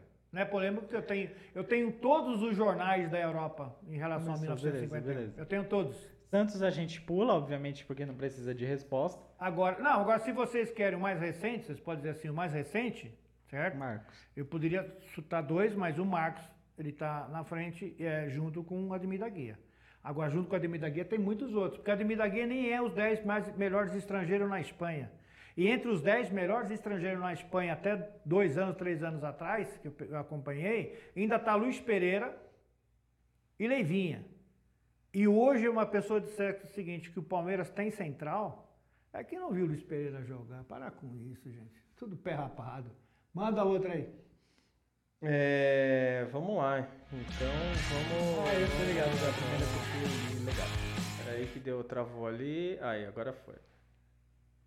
Edmundo ou Dudu? Ah, meu Deus do céu! É a pergunta mais besta que eu já vi na minha vida, Eu rapaz. sei, a, a gente tá, 10 a gente tá mil começando vezes, por isso. Mais 15 mil vezes, Edmundo. Vocês, mídia, criaram o Dudu. E pro Palmeiras? Hã? E pro Palmeiras, o Edmundo também? O louco, o Edmundo é pra qualquer clube, meu amigo. Au, au, au. Edmundo é animal. É animal mesmo, pra qualquer clube. Até- Mas daqui eu me recuso a Vai, fala, Não, pô. não, eu não consigo. Eu falei pra você que, isso daí não, que essa parte aí não ia ser legal. Você conhece o Roberto Firmino? O que, que você quer com ele? Ataque centroavante do Sim, sim, Liverpool. claro que eu conheço. Diz ele que joga na seleção também. Evair ou Firmino? Não, para, gente. não- vocês, vocês não. Vocês, põe, põe uma coisa na cabeça. O legal é que a gente tá Olha, aquecendo ainda. É que O mais vocês. legal é É, o final, calma. mais legal é o final. É que é vocês, vocês não ganham para fazer isso, bilhões. Porque se vocês ganhassem, vocês não iam fazer isso. Vocês nunca podem pegar. o Tem gente ontem, que ganha na TV e faz pior. O ontem. Aqui a gente tá Nós brincando. nunca mais, nunca mais, nunca mais vamos ter um, um centroavante como Evaí. Nunca mais. Tá bom, tá bom. Vou facilitar a sua vida. É. Firmino ou Careca? Qual careca? O careca do Guarani? O Careca. O O ca- Careca. careca do Guarani? O Careca do Guarani. Mas nem o fenômeno. O Careca do, do São Paulo. Careca, seleção brasileira. Mas nem o fenômeno jogou que esse cara jogou. Nem o fenômeno. Opa, é, Mas nem Era o- isso que eu queria. É, é Não tem- isso que não eu tem queria. como. Quando, quando vocês discutem centroavante de área e centroavante que sai para buscar essa bola, que são coisas totalmente diferentes, o centroavante de área geralmente Centroavante é velocista. cabeçudo. Velocista. Centroavante de área é cabeçudo. A finalidade dele é fazer gol. Dadá maravilha. A bola vira e parava no ar, esperava duas horas e para dentro do gol. Por isso que ele chama Dadá Maravilha, que ele parava no ar. Agora, quando você tem centroavante que vem buscar essa bola, que tem o Ronaldo Fenômeno, mas não dá nem, pra- não dá nem saída para o, o Renato Careca, do Guarani de São Paulo. E, do, e, e grande parceiro de Maradona, Napoli, maior time Uhum. que existiu na época. Careca versus Adriano. Que careca você tá falando? O Careca, o Careca, Careca. cara, Careca vamos não careca. tem como, não tem, gente. Tá, Careca ou Adriano? É claro que é careca. O cara não tem como competir com careca. Agora, se você for pro Reinaldo do Atlético Mineiro, aí já muda de conversa, hein? Aí já tá falando centroavante de área com qualidade da chapéu no central. Aí é outro nível. Ga- Eu acho que a gente exagerou aqui nisso daqui. é. Vai. Mas esse Vai. tá- Garrincha versus Ronaldinho. Ah, não, mas não é garrincha. Não, esse daqui, não, esse daqui eu me recuso. ó, também, ó, daqui ó, deixa tá eu fazer uma colocação para vocês. É o seguinte, ó. O, o São Paulo teve, teve, na minha opinião, um dos maiores centrais que eu vi jogar, tá? Esse central, ele era o Luizinho do Atlético Mineiro, ah, quem é da idade vai saber, misturado com Gamarra. Esse é o central de São Paulo. Nessa mesma época, São Paulo tinha um ponto esquerda chamado Canhoteiro. Cara, nossa linha desse tamanho assim podia. Denilson não dá nem para tirar o cravo da chuteira dele. E nunca foi titular na seleção do Brasil, que era titular no Zagallo. É ele vestia a camisa da seleção e não conseguia jogar. Peso, né? Era um, era um show esse cara jogando bola. É o que a gente conversou, é o que a gente conversou com o Bruno semana passada. Às vezes o cara faz tudo perfeito, é leão no treino, só que quando veste a camisa, entra em campo, o psicológico do cara. Ele, ele não conseguiu jogar com a seleção. O que esse cara fazia era uma coisa de louco. Mas vamos, vamos mais uma. Você fala ou eu falo? Não, você fala, isso daí eu me recuso. Jairzinho ou Lucas Moura? Ele até empolgou. Eu fico com o Jair. Mas você gosta do Lucas Moura? Eu gosto do Lucas Moura, eu gosto dele, mas assim, eu acho o Jair é, é mais objetivo. Ele, ele, ele é tipo daquele moleque de várzea que ele falou assim: eu vou lá para fazer 15 gols hoje. Foda-se. E, e ele, sabe, ele é, tinha um é foco. O, é o que eu falo para ele de futebol. E nem tem gente que fala assim, ah, mas o Edmundo só pegava a bola daquele jeito, fazia aquilo. Uhum. Mas, mano, tenta marcar o cara, velho. É, você não sabe quantos é que nem o Jairzinho. O Jairzinho pegava a bola e só fazia aquilo. Ah, o Jairzinho você mas caçava, pe... não achava. Mas ninguém pegava o cara, mano. A velocidade é a mesma Jairzinho. coisa do Robin. Todo mundo sabe que o Robin vai Faz exatamente aquilo, Robin, isso, a Robin. mesma coisa muito, é o Messi. Bem, mas sabe por quê? Ah, quando ele toca nessa bola aqui, é uma, é uma garrincha. É a velocidade é tanta que quando você chega já era. Já era, passou. Passou. É o time.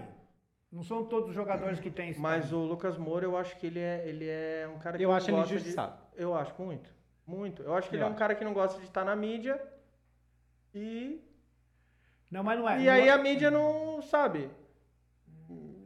Em todo lugar do ataque. Me alisa que eu te aliso. Né? Mas é. às vezes ele. Pra ele mim, ele na ponta direita ele é melhor que o William. Sinceramente, mesmo o William sendo ponta direita mesmo. Sempre pra mim, ele na ponta direita ele é melhor é, então, que o William. Mas acontece que o William não é ponta. Não inventa moda. O William é meio de campo, ele é meia, sempre foi meia. Meia, meia de ligação, né? É, então, mas aí no Chelsea quiser inventar. Aí no Arsenal agora aí, também. Mas então, mas aí, aí você, você coloca o Lucas, ele nunca vai produzir muito mais do que ele. Eu acho que sim. Não, pra mim ele, ele, faz em tudo. Eu tenho certeza. Ele faz tudo. Aí eu não vou levar o William, ou levo o William pro meio de campo, eu não levo. Sim. E pra é... mim a, a seleção não tem ponto. Pela direita. Romário ou Ronaldo? O fenômeno. Romário. Tranquilamente Romário. Não, não tem, eh, não tem. Assim, ó, o centroavante Romário, eu conheço desde o Vavá para cá. Seleção do Brasil, Vavá para cá. O Romário, ele só vai conseguir brigar com o Reinaldo Atlético Mineiro. Reinaldinho. Careca? Passa o careca também. Não, mas são, são travantes de área. Não, não, tudo bem, mas passa o careca também. Não, o Romário. Romário ou Careca? Ah, mas são estilos diferentes. Não, tudo Aí bem. eu fico com o Romário. Não, você tem uma vaga, você tem uma vaga. Você tem que preencher. Eu fico com o Romário. Romário ou Reinaldo, aí você fica em dúvida. Oi? Romário ou Reinaldo, aí você fica em dúvida. Não, o, aí, aí o bicho pega, cara. Aí o bicho pega. É, Mas aí, aí eu diria. Dentro da área ali o. O, o Reinaldo era baixi... embaçado. O Reinaldo é, era embaçado. Então, o, Reinaldo tinha, tinha a condição de assim, ó numa distância assim, ele te dava um chapéu, e o goleiro vinha no bobeirão que ele dava o chapéu no goleiro também. Ele, só, ele era enjoado mesmo. E tinha drible curto e batia. E sabia driblar um, dois, três. O caso do baixinho é diferente. O baixinho é, entendeu? É peixe. Só vem mais pra frente que você tá saindo da câmera lá. Então, o baixinho é peixe. Ele, ele fica ali só na bola, mano. Só que quando a bola chegasse... Vem mais pra frente, você tá saindo da câmera. Se, agora, se, se caso a bola ah, chegasse no pé dele... Já era. Meu amigo, é, é, é, olha. Ó, essa daqui eu acho que você vai ficar em dúvida. Eu acho a que última não... é a melhor, realmente. Sem eu dúvida acho, nenhuma. Eu dúvida, acho que dúvida. você não vai. Mas vamos é, lá. Casa Grande ou Chulapa? Mancada. Bom, eu, eu vou me abster a fazer comentários sobre o seu caso, certo? Porque senão eu sou processado. Eu acho que eu já sei a sua resposta. Eu já sei então. processado. É, Serginho Chulapa. Lá, também acho. Serginho Chulapa. Também acho. Eu acho que o Casagrande, ele ganhou bastante notoriedade, assim, no futebol. Fazia gol, fazia. Mas porque, ó, ó o time que ele jogava, velho. Tinha, ó, porra. Tinha quem? Tinha quem É, não, no time? Tinha, tinha, tinha. na- Tinha Só um, cara, o... tinha um cara que só jogava meio tempo, mas que ele fazia meio tempo e valia pra Era o... Como que é o nome dele? Esqueci de novo. O Sócrates. O Sócrates. Jogava só meio tempo, mas o que ele fazia para, meio tempo, coisa de para, absurdo. para. Ele fez a carreira do o Casagrande. Sócrates- Ele fez a carreira do O Casagrande. Sócrates- Ah, falar nisso, deixa eu só deixar uma, uma deixa aqui que eu esqueci. Viu, Neto? Que você é xarope, mas eu sei. É, é, eu, eu conheci o Neto. O Neto era, era baixinho e gordinho. O negócio dele era comer. Não era jogar bola, não. Se o Neto fosse um jogador, é, ou, ou um jovem que dizia o seguinte, olha, eu vou ser jogador, eu vou obedecer tudo que eles me pedirem, eu vou para a Europa, ele teria ido. Só que ele não fez isso, então ele só tem um ano. E o caso do Sócrates, é, ele, tinha, ele tinha um- uma crítica que era feita que ele não podia jogar bola na seleção porque ele calçava 38 pelo tamanho dele. Eu falei, eu digo o seguinte, eu queria ter quatro Sócrates calçando 35, pezinho de princesa, e fazer o que esse cara fazia, do que ter esses caras que calça 43, 44 e não joga nada. Isso aí, falei que era polêmico, cara, velho. Falamos, Zico ou Zidane? Ah, Zezé. Zico. Zezé. Zico. Agora eu adoraria ver os dois jogando no mesmo time. São, Os- são, não, Zidane... É... que são funções diferentes. São funções diferentes. são é aquilo que a funções gente tava totalmente explicando. diferentes. Só que assim, é, Mas se o são Zidane muito- jogasse mais São funções diferentes, mas muito parecidas. Não, Não é quali- tanta diferença Ah, assim. Não mas tem a, tanta a diferença. qualidade com bola no pé, aí não tem como. Né? Meu Zico é que se aproxima o Messi, pô. Sim, o O, Zico, Messi é o Zico melhorado. Sim, o Zico ele chegava mais. O Zidane, ele, ele, ele... O Zidane é de velocidade, ele tá mais para o meio de ligação do que para o, O meio Zidane, o. Zidane lembra muito o Ademir da Guia jogando. Isso, O, a- o- o jeito de conduzir a, passada, bola, a a passada, passada, exatamente. era aquele cara alto, desengonçado, É, correndo, esquisito. esquisito. Você falava, mano, não acredito. E o Ademir da Guia, você via ele correndo, ele começava a correr devagar. Você De achava que repente, ele era lento. eh, Você achava que ele era lento. Daqui a pouco ele esticava as passadas, ele deixava dois, três pra trás. Ninguém E- pegava o cara. Ele não tirava a bola do pezinho dele, É. não. E. Mano, Lá vem, lá vem merda. não, eu acho que A aqui gente você vai chegou- ficar a em dúvida porque você gosta dos dois. Você ama os dois. A gente Mas pra amar os dois não tem nada a Não, ver. você ama os dois. Eu amo os dois, mas se quem for melhor, é Ah, melhor. chegamos no final então. Chegamos no final. Vamos lá. Neymar ou Renato Gaúcho? Eu amo os dois, aí tá licença. né? Dá licença. Neymar ou Renato Gaúcho? É, tem a- aquele negócio de a abster da resposta? Não. Neymar ou Renato Gaúcho? E aí eu fico, eu fico com o Renato Gaúcho. Por quê? Você não gosta do Neymar? O, Você gosta do Renato você Gaúcho? fa- falou, ah, tô pensando que é o Renato, o, o- o Renato Gaúcho. Tá falando Renato Gaúcho do Grêmio. Opa! Isso. Ah, não, Gaúcho, tô Renato pensando que era o Portaluppi. outro. Eu tava pensando, opa! Oxi. Portalupe, técnico do Grêmio agora. Ô, Renato, vou mandar um recado pra você aí. Não se mete com a loira lá, não, que eu tô aqui também na área, hein? Fica na sua aí, rapaz. O De- a sua filha é o Denilson que tá de olho, mano. Agora, a loira não, hein? Denilson é casado, Olha, pai. o Renato Gaúcho, infelizmente, ele teve um, um desentendimento na Copa de 82, junto com o Leandro, lateral direito do Flamengo, que se esses dois estivessem na Copa, mesmo que o Paulo Rossi tivesse uns três Paulo Rossi lá, não ganharia essa Copa. O Renato Gaúcho, ele foi, para mim, depois dos grandes jogadores, aquele ponta ponta, que chega na linha de fundo, já deixou dois sentados lá. Antes de cruzar, ele esperava quem era o besta que ia chegar para ficar sentado no chão também. Jogava com as meias abaixadas, canela à mostra. Ele dizia, bata nela que vocês vão ver. Não era um jogador de marcação, mas seria um jogador titular no meu time tranquilamente. E assim, ele só não ia mandar em mim, porque o Renato é meio complicado, mas ele é titularíssimo. Desses últimos jogadores que teve, um cracaço de bola, e as pessoas têm a mania de dizer, né? As pessoas que eu digo é um determinado segmento que tem por aí, de, de times, né? que diz que é Copa Toyota. E eu sempre gosto de dizer para essas pessoas que não existe Copa Toyota. Existe um prêmio para o melhor jogador, que é um carro Toyota. É, na verdade é o patrocinador, né? Tá? É o patrocinador. Ele ah, compra o direito de usar a marca dele antes É, do nome então, do campeonato. É um prêmio. E o Renato Gaúcho ganhou só dois. E eu vou dizer uma coisa, te- teve partido do Renato Gaúcho que ele tinha que ganhar dois carros e não um só. Renato Gaúcho ou Edmundo? Aí, aí, aí, aí, aí, aí, aí. É, eu também fico assim. Ai, E olha que eu não ai, vi o ai, Renato ai, Gaúcho ai, jogar. Eu ai, vi o Renato Gaúcho jogar final de carreira no Fluminense. E fez quase chover no Fluminense. E final de carreira, hein? Aí é complicado, hein? Aí, por exemplo, é uma briga boa, cara. Sim. Aí é uma briga boa. Tem que analisar os estilos. Eu acho que os dois ali, se. Na, no auge da carreira dos dois, eu acho que. Cara. É muito igual. É muito igual, cara. Não, mas eles, eles tinham, eles tinham, eles tinham algumas diferenças, eles tinham alguma diferença. Porque o Edmundo, o Edmundo ele, ele, ele fazia seus dribles, suas fintas, tudo bola curta. E o Renato era um pouco mais espaçado. Mas é, o que é Mas difícil. os dois, os dois conseguiam chegar no mesmo objetivo. Então, o que é difícil de você poder escolher os dois é porque o, o foco deles, sabe? Era chegar no gol. E os dois, do- da forma diferente de fazer, chegava no gol. É difícil. Eu, pra Porque, mim, assim, eu, pra mim. Já, eu já analisei o Renato vindo buscar essa bola, é, é, é complicadíssimo. O Edmundo. O, o Edmundo vir buscar essa bola, sabe?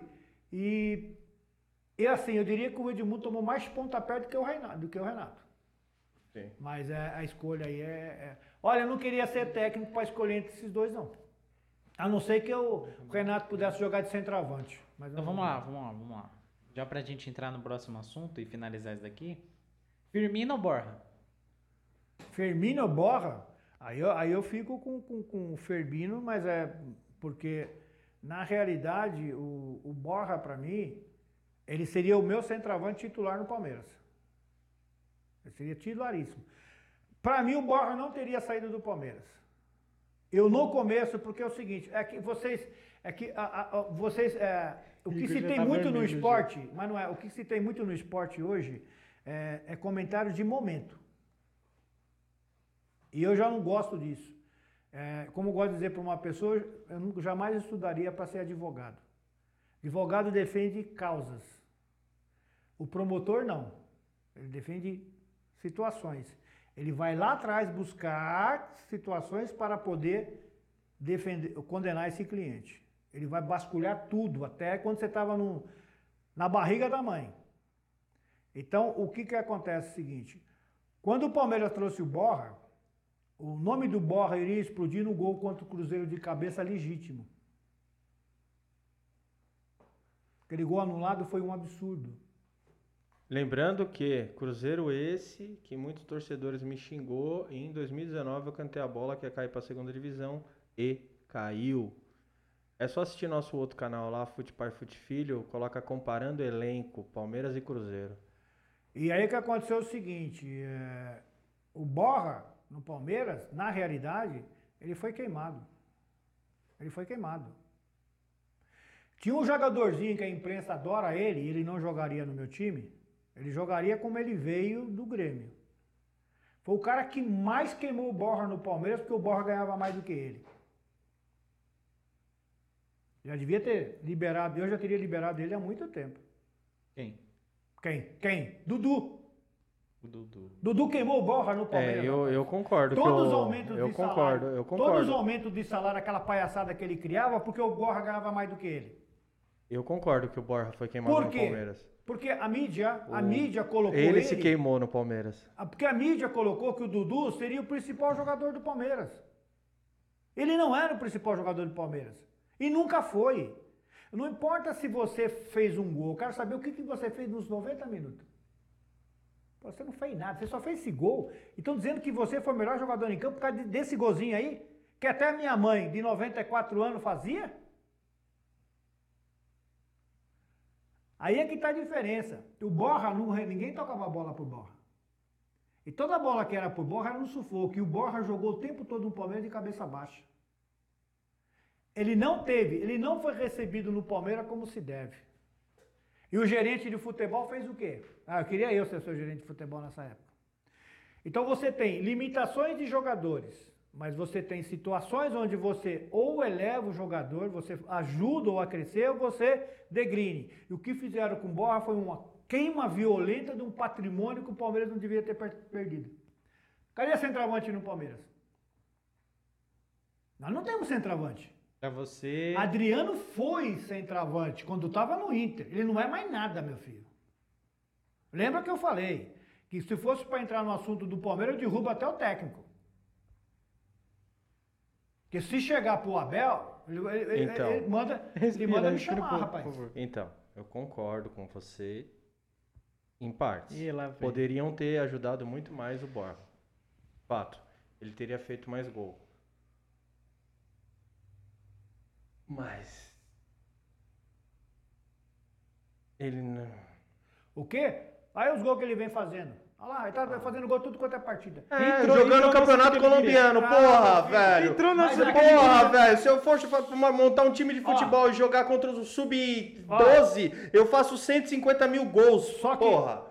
É, só que, por exemplo. Põe é, ele pra jogar no campeonato argentino, põe ele pra jogar no campeonato uruguaio, põe ele pra jogar no campeonato chileno, que Pera. tá bom pra caramba. Não, não, chileno É, também não, só tem Mentira, dois, três times. nem sabe o que ah, tem, tá porra? Deixa, deixa. Você pega um campeonato colombiano que tem dois times. Deixa- Pô, Pega um campeonato argentino que tem mais dois, três, quatro time bom. Ah, então pera É um Boca. Júnior, River Plate, é, Argentino. Júnior, Racing, Independiente, ah, mano, pô. Pera um pouquinho, de- de- deixa eu. Deixa eu Aí você vai fazer a Essa- comparação. essa- É aquilo que você tá falando, você tá comparando o cara por baixo, velho. É. Você, você quer que o cara faz 50 gols numa temporada. Ele Então- joga num campeonato colombiano, não desmerecendo o campeonato colombiano, mas vocês nunca foram campeão de porra nenhuma. Ah, se Colômbia? Aham. Aí deixa eu falar só uma coisinha então. Então é o seguinte, eu vou fazer a réplica aqui pelo seguinte, porque eu já usei, eu já usei o- o- a camisa do Flamengo e eu não uso mais. Eu nunca saí com a camisa do meu time na rua. Eu usava a camisa do Flamengo todo final de semana. Até no dia que eu falei assim, epa, epa, epa. Vira casaca. Isso aqui, isso aqui não serve, não serve pra mim Chamam isso de traição. Aham, vai nessa. Dizem que eu sou vagabundo. Aí tem o que acontece é o mentira, seguinte, eh, nós tivemos um time, que vocês não lembram, chamava-se Santa Cruz de Pernambuco. Lembra do Santa Cruz? Santa Cruz. É o Santa Cruz? É, o Santa Cruz. É o Santa Cruz. Você- Você lembra? É, o Santa? Cruz. Revelador de Keno e companhia? É. Então, mas você, então, você sabe quem foi esse time aqui no Brasil? Grafite. Grafite. Não. Grafite jogou lá. Não, É, eu não tô falando que foi revelado. Então, você sabe Grafite quem foi Santa. Cruz aqui no Brasil? Você sabe que o Bahia é campeão brasileiro? Vocês não sabem disso, né? Porque só ficam falando de porcaria desses times daqui de São O Paulo. esporte foi roubado, né? 87 é do esporte. Vai lembrar. É. Não, mas tá falando do, Esporte do Flamengo. esporte, do esporte Recife. O, o É. título é do esporte. Os flamenguistas que acham que é deles. Aí o que eu quero dizer é o seguinte, aí o Flamengo contratou um jogador, um centroavante lá, um- fazia gol de tudo quanto é jeito, aí veio pro Flamengo. Aí não jogava nada, rapaz. Não fazia gol nem a pau. O Nunes não conseguia fazer nem pro cafezinho. Aí perguntaram, pô, o cara não faz gol aqui, pô? Aí falou, claro, vocês contrataram só a metade. A outra metade vocês deixaram lá. Mas como assim? ó? Traz o ponta Cafuringa. Sim, o cara que enfiava a bola pra ele, velho. Aí contrataram o Cafuringa. Aí ferrou a Biela, cara. Aí ferrou a Biela. Vai pegar ganhar do Flamengo? Então o que eu quero dizer é o seguinte: quando trouxeram o Borra, trouxeram o homem, que é, vamos dizer assim, o complemento dele. Hum. Nunca jogaram junto. Os dois maiores jogadores, Borra e Guerra, nunca jogaram junto no Palmeiras. Isso não é pra queimar Você tá- jogador? Não, você tá esquecendo de outro jogador. Não, eu tô falando, não. Eu tô só, o não. Atlético Nacional não jogava só dependendo filho, dos dois. é- Tinha o outro que foi pro Flamengo. Não, mas Tinha só- o outro que foi pro Flamengo, que jogava de ponta direita. Não, meu filho, mas não importa. Quem o Copete foi pro Santos. O Copete foi Ei, pro Santos. Então, quem que era o lateral direito Mas foi não Flamengo? importa, não Os caras importa. fritaram ele no Flamengo. O... Eu vou lembrar, eu vou lembrar. Lembra? Segue, lembra? Quanto lembra? Que não era Quem só os dois, vinha- não. Quem vinha É, buscar o Guerra essa bola- também é muito mais ou menos, velho. não, Muito mais ou nada menos. O disso. Jadson põe o Guerra no bolso. põe. O- Você é o Ja- fraco, mano. O, Ge, o É, você Gerson joga, nunca você joga, jogou. você joga, você joga pra caralho, mais do que eu. Tá bom O Guerra não deu certo no Bahia, que o É, Rodriguinho tá pô, levando agora. O Bahia amigo, tá não levando o. Rodriguinho O nas Rodriguinho, o Rodriguinho pôs a 10 do Bahia e não tá costas. pesando Para, nada, para, velho. para, para, O- para. O Guerra não O- jogou no O, Bahia. o, o Guerra, era o homem E olha que o Santos queria, essa hein? Era jogada pra substituir o Lucas com borra Lima. dentro da área. E nunca jogou junto. E quando o técnico colocava um, tirava o outro. Que palhaçada é essa? Isso não é pra queimar jogador? Você tá pensando que os, que os técnicos brasileiros não são barristas? São, minha- lógico que são. O, o, o Leão já deixou bem claro isso. Putz, O Leão, todo, todo, cara. todo clube que ele, que ele entrar, que ele entra, ô Leão, cara, é, você não falou isso pra mim, ninguém falou isso pra mim, tá? Mas é, é, tô usando como referência. Você entra num time que tem estrangeiro, ele dá um jeito de tirar o cara. Mas não é só ele, não. Ele dá um jeito de tirar o cara. Essa- Cara, é não. um chileno, mano. Agora, Hã? É o, é o chileno que, que chegou a ser convocado pra seleção do Chile também, o da lateral direita. Você tá falando do Flamengo, é que... Não, não, não, não, não, não, é o chileno não, era um negão, o negão Eu- não, moreno, altão, tran, troncudão, velho, jogou com ele no Atlético Nacional, para, era o ponta direita dos caras. Ele, ele ficava fazendo essa flutuação, ponta direita, ponta Ponta esquerda. direita? É, puta de um, de um moreno Do Flamengo? altão, velho. Tá eu só lembro deixa- do Copete que foi pro Santos. Deixa eu Parecia o. Adriano. Mas isso não importa. Deixa eu criar uma polêmica aqui, uma polêmica boa. Boa mesmo, essa polêmica é Saudável. boa. É, Polêmicas é boa. saudáveis. Eu, particularmente, eu, eu torci muito para Jesus no Flamengo e o São Paulo no Santos. Eu também. Eu tenho um motivo para isso. Porque é o seguinte: é, definiram-se, certo? Que técnicos que jogam por um resultado é técnico de futebol. É, essas duas linhas de quatro é mais velha do que meu bisavô. Então esses técnicos veem com essa conversinha fiada em cima dos moleques. Porque era assim que esses times jogavam para enfrentar o Palmeiras, enfrentar o Santos, enfrentar o Corinthians, enfrentar o Botafogo. Era duas linhas de quatro, porque você não tinha como marcar Se, esse se jogador. batesse de igual para igual, Então tomava. esses técnicos de hoje são um bando de palhaços. Estou dizendo palhaço mesmo, do- ofendendo os palhaços. Então o que, que acontece é o seguinte: você chama de Carine técnico, Tite técnico, Luiz Felipe Escolar técnico. Esses caras não são técnicos de futebol. O último técnico que tivemos no Brasil se chamou Tele Santana. De lá pra cá acabou. Vai. Pô, eu quero suquinho. Desenrola, desenrola o tele aí. De, de lá pra cá acabou, meu amigo. Nós não temos mais técnico no futebol brasileiro. O que o, Te- o Tele só tinha essa parte ofensiva do diferencial pra você? O, o que a, a filosofia de Tele Santana agrega hoje pra você no futebol? A, a Pode filosofia, a filosofia do Você Tele acha que ainda encaixa nesse futebol brasileiro que tem jogadores nivelados por baixo? Você acha que ainda consegue render isso? Ah, ah, não, encaixa, encaixa, encaixa, porque o, o, o Tele, por exemplo, é, foi muito triste para mim quando o Tele foi pro, pro São Paulo. Foi triste demais. Mas existe um porquê, né, meu? Foi 10 anos de hegemonia no São Paulo, ninguém ganhava de São Paulo. Ah, ganhei do São Paulo. Você ganhou o quê? Na decisão ou no, ah, no decorrer? Falei, então vai ganhar na decisão. E o Tele sempre trabalhou com a base. O Tele ele tinha um time homogêneo, só que o Tele gostava de arte classe, futebol bonito. e elevava o jogador. O Cafu é o que ele é, depois, até, onde ele chegou, por causa do Tele. Mas claro que é. O Tele, o Tele ele era de conversa, ele era conversa, Aí, entendeu? O Rai- Ele era conver, conversa tete a tete. Ele explicava e o Tele tem o seguinte. O Tele Santana nos seus treinos ele dizia o seguinte: vai lá, cruza. Não, não é desse jeito. Eu não quero que cruze desse jeito. Mas, mas- ah, não dá? Ele ia lá e cruzava e fazia aquele time. Ah, tá vendo? Se eu consigo, você também consegue, depois de ter parado 500 anos. E o Tele foi ponta valente no Fluminense. Aí vem o Coutinho. Coutinho, grande O Coutinho. Coutinho. Coutinho, dizer que ele inventou ponta valente. Se, se, o- se o Tele já jogava assim no, no- no- Fluminense. Então, assim, esses técnicos de hoje, eles ficam inventando modinha para poder se aparecer. Ah, por isso que eu quero que os técnicos estrangeiros assumam o Brasil. Porque nós não temos mais técnico aqui. Acabou. Acabou os técnicos brasileiros. Agora vem um técnico de projeto, técnico de projeto que tem bons jogadores, um elenco espetacular, vem falar que não, dá para montar um time no Palmeiras porque não tem jogador de qualidade. Tomou só de três do Curitiba que o time nem entrou em campo. E até os moleques não jogaram. E burro do Palmeiras quer trazer esse técnico de volta pro Palmeiras. E o Abel? O que, que você acha que o Abel pode fazer no Palmeiras? O que já tá fazendo no Palmeiras hoje? Você acha que tem. O que o Abel fez assim diferente pra você? Você acha que o Abel trouxe um Palmeiras de volta? Ah, só quero concluir uma coisinha em relação ao seu Tele Santana no São Paulo. Hum. Porque quando a Parmalat veio pro Palmeiras, o técnico era o Tele Santana. Ele já estava fora de São Paulo, ele ficou doente, aí teve que vir o Vanderlei Luxemburgo, que teve jogadores de seleções Não foi nenhum, nem dois, nem três e não conseguiu ganhar uma Libertadores. Dizer que quer ir para dirigir a seleção do Brasil. Ah, vai se catar. Teve um baita de um time na mão, não ganhou nada. E a sua pergunta foi em relação? Foi em relação ao Abel Ferreira hoje no, O, no o Abel? Palmeiras. É, o Abel, ele, ele que Ó, tá o, Abel, o, aí. Abel, o Abel é o seguinte: é um técnico com uma visão, com uma grande qualidade. É, eu gostaria que ele ficasse no Palmeiras, renovasse o contrato. Vai ser meio difícil, porque ele casou recentemente lá, né? meu? Ele não vai deixar a mulher lá, né? Uhum. Ele vai ter que, tem que trazer a mulher, as filhas, tudo pra cá, mas ele não vai trazer aqui pro Brasil, na situação que o Brasil tá. Isso esquece. Então o Palmeiras pode perdê-lo.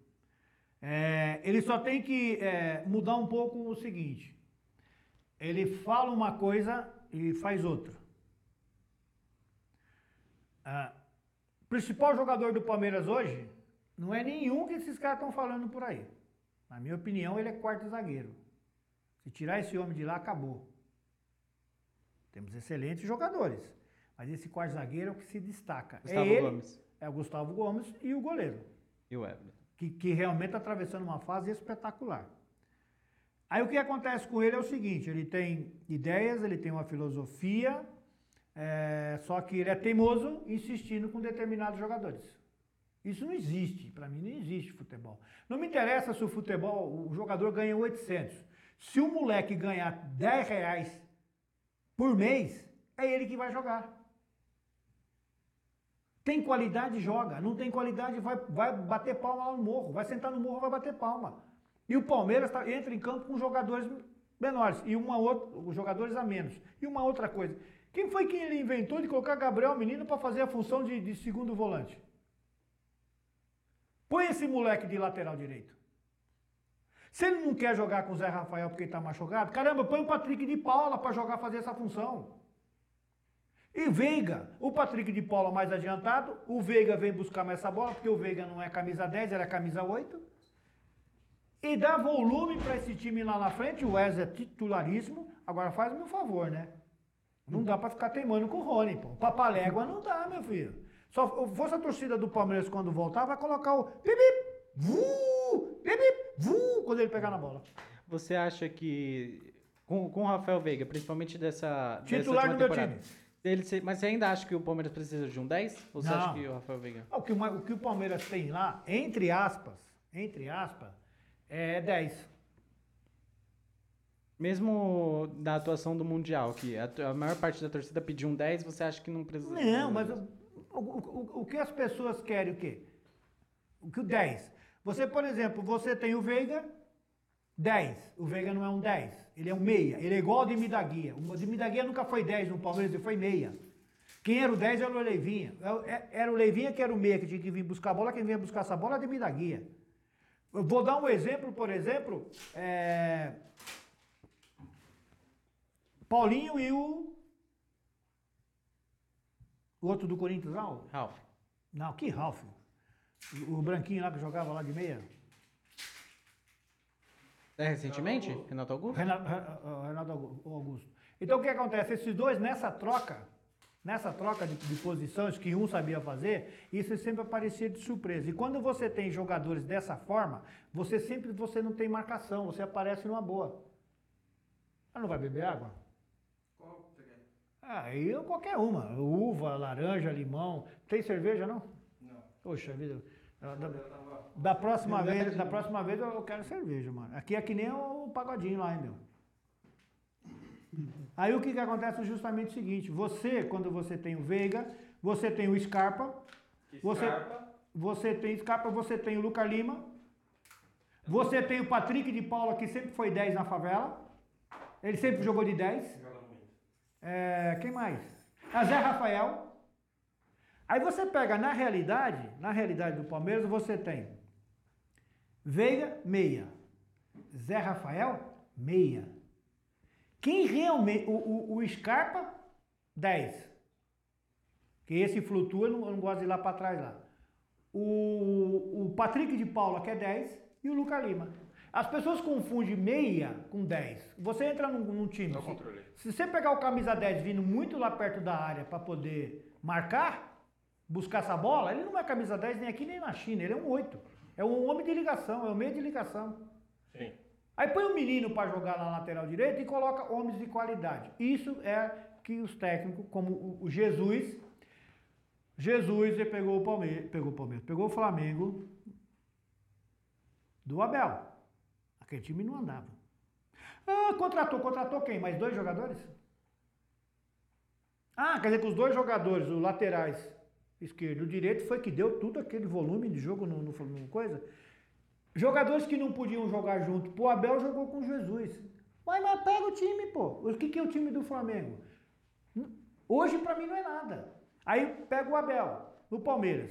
Já ganhou três títulos? time Eu quero que ganhe a O time Sul-Americana. do Flamengo é o time do Rogério Ceni, melhor do que o Jorge Jesus. Ah, é. Aham. Ele disse que esse cara é técnico. É, o Palmeiras tem a Sul-Americana e tem a Recopa com o Flamengo. Eu quero que ele ganhe mais os dois. É, tem a Recopa dos dois, né? Tem a Recopa da, da América e É, a a Sul-Americana Recopa do Brasil. Copa Sul-Americana. E ah, falando em Palmeiras, o que, que você acha do. O que, que você acha do técnico do Palmeiras? Ah, foi- quando você saiu foi a pergunta que eu fiz. É? Você já, já falou? Já falou. Já deu, deu, deu polêmica? Não, não, não. é polêmico. Ele só está sendo teimoso. Ele está teimoso, teimando com, com, com jogador. É só cuidado com o suco de uva na camiseta branca aí, porque é do- Sujou, do palestra, cara. né? Mentira, sujou. não. É do palestra, é do palestra. Do palestra é legal, porque sabe por quê?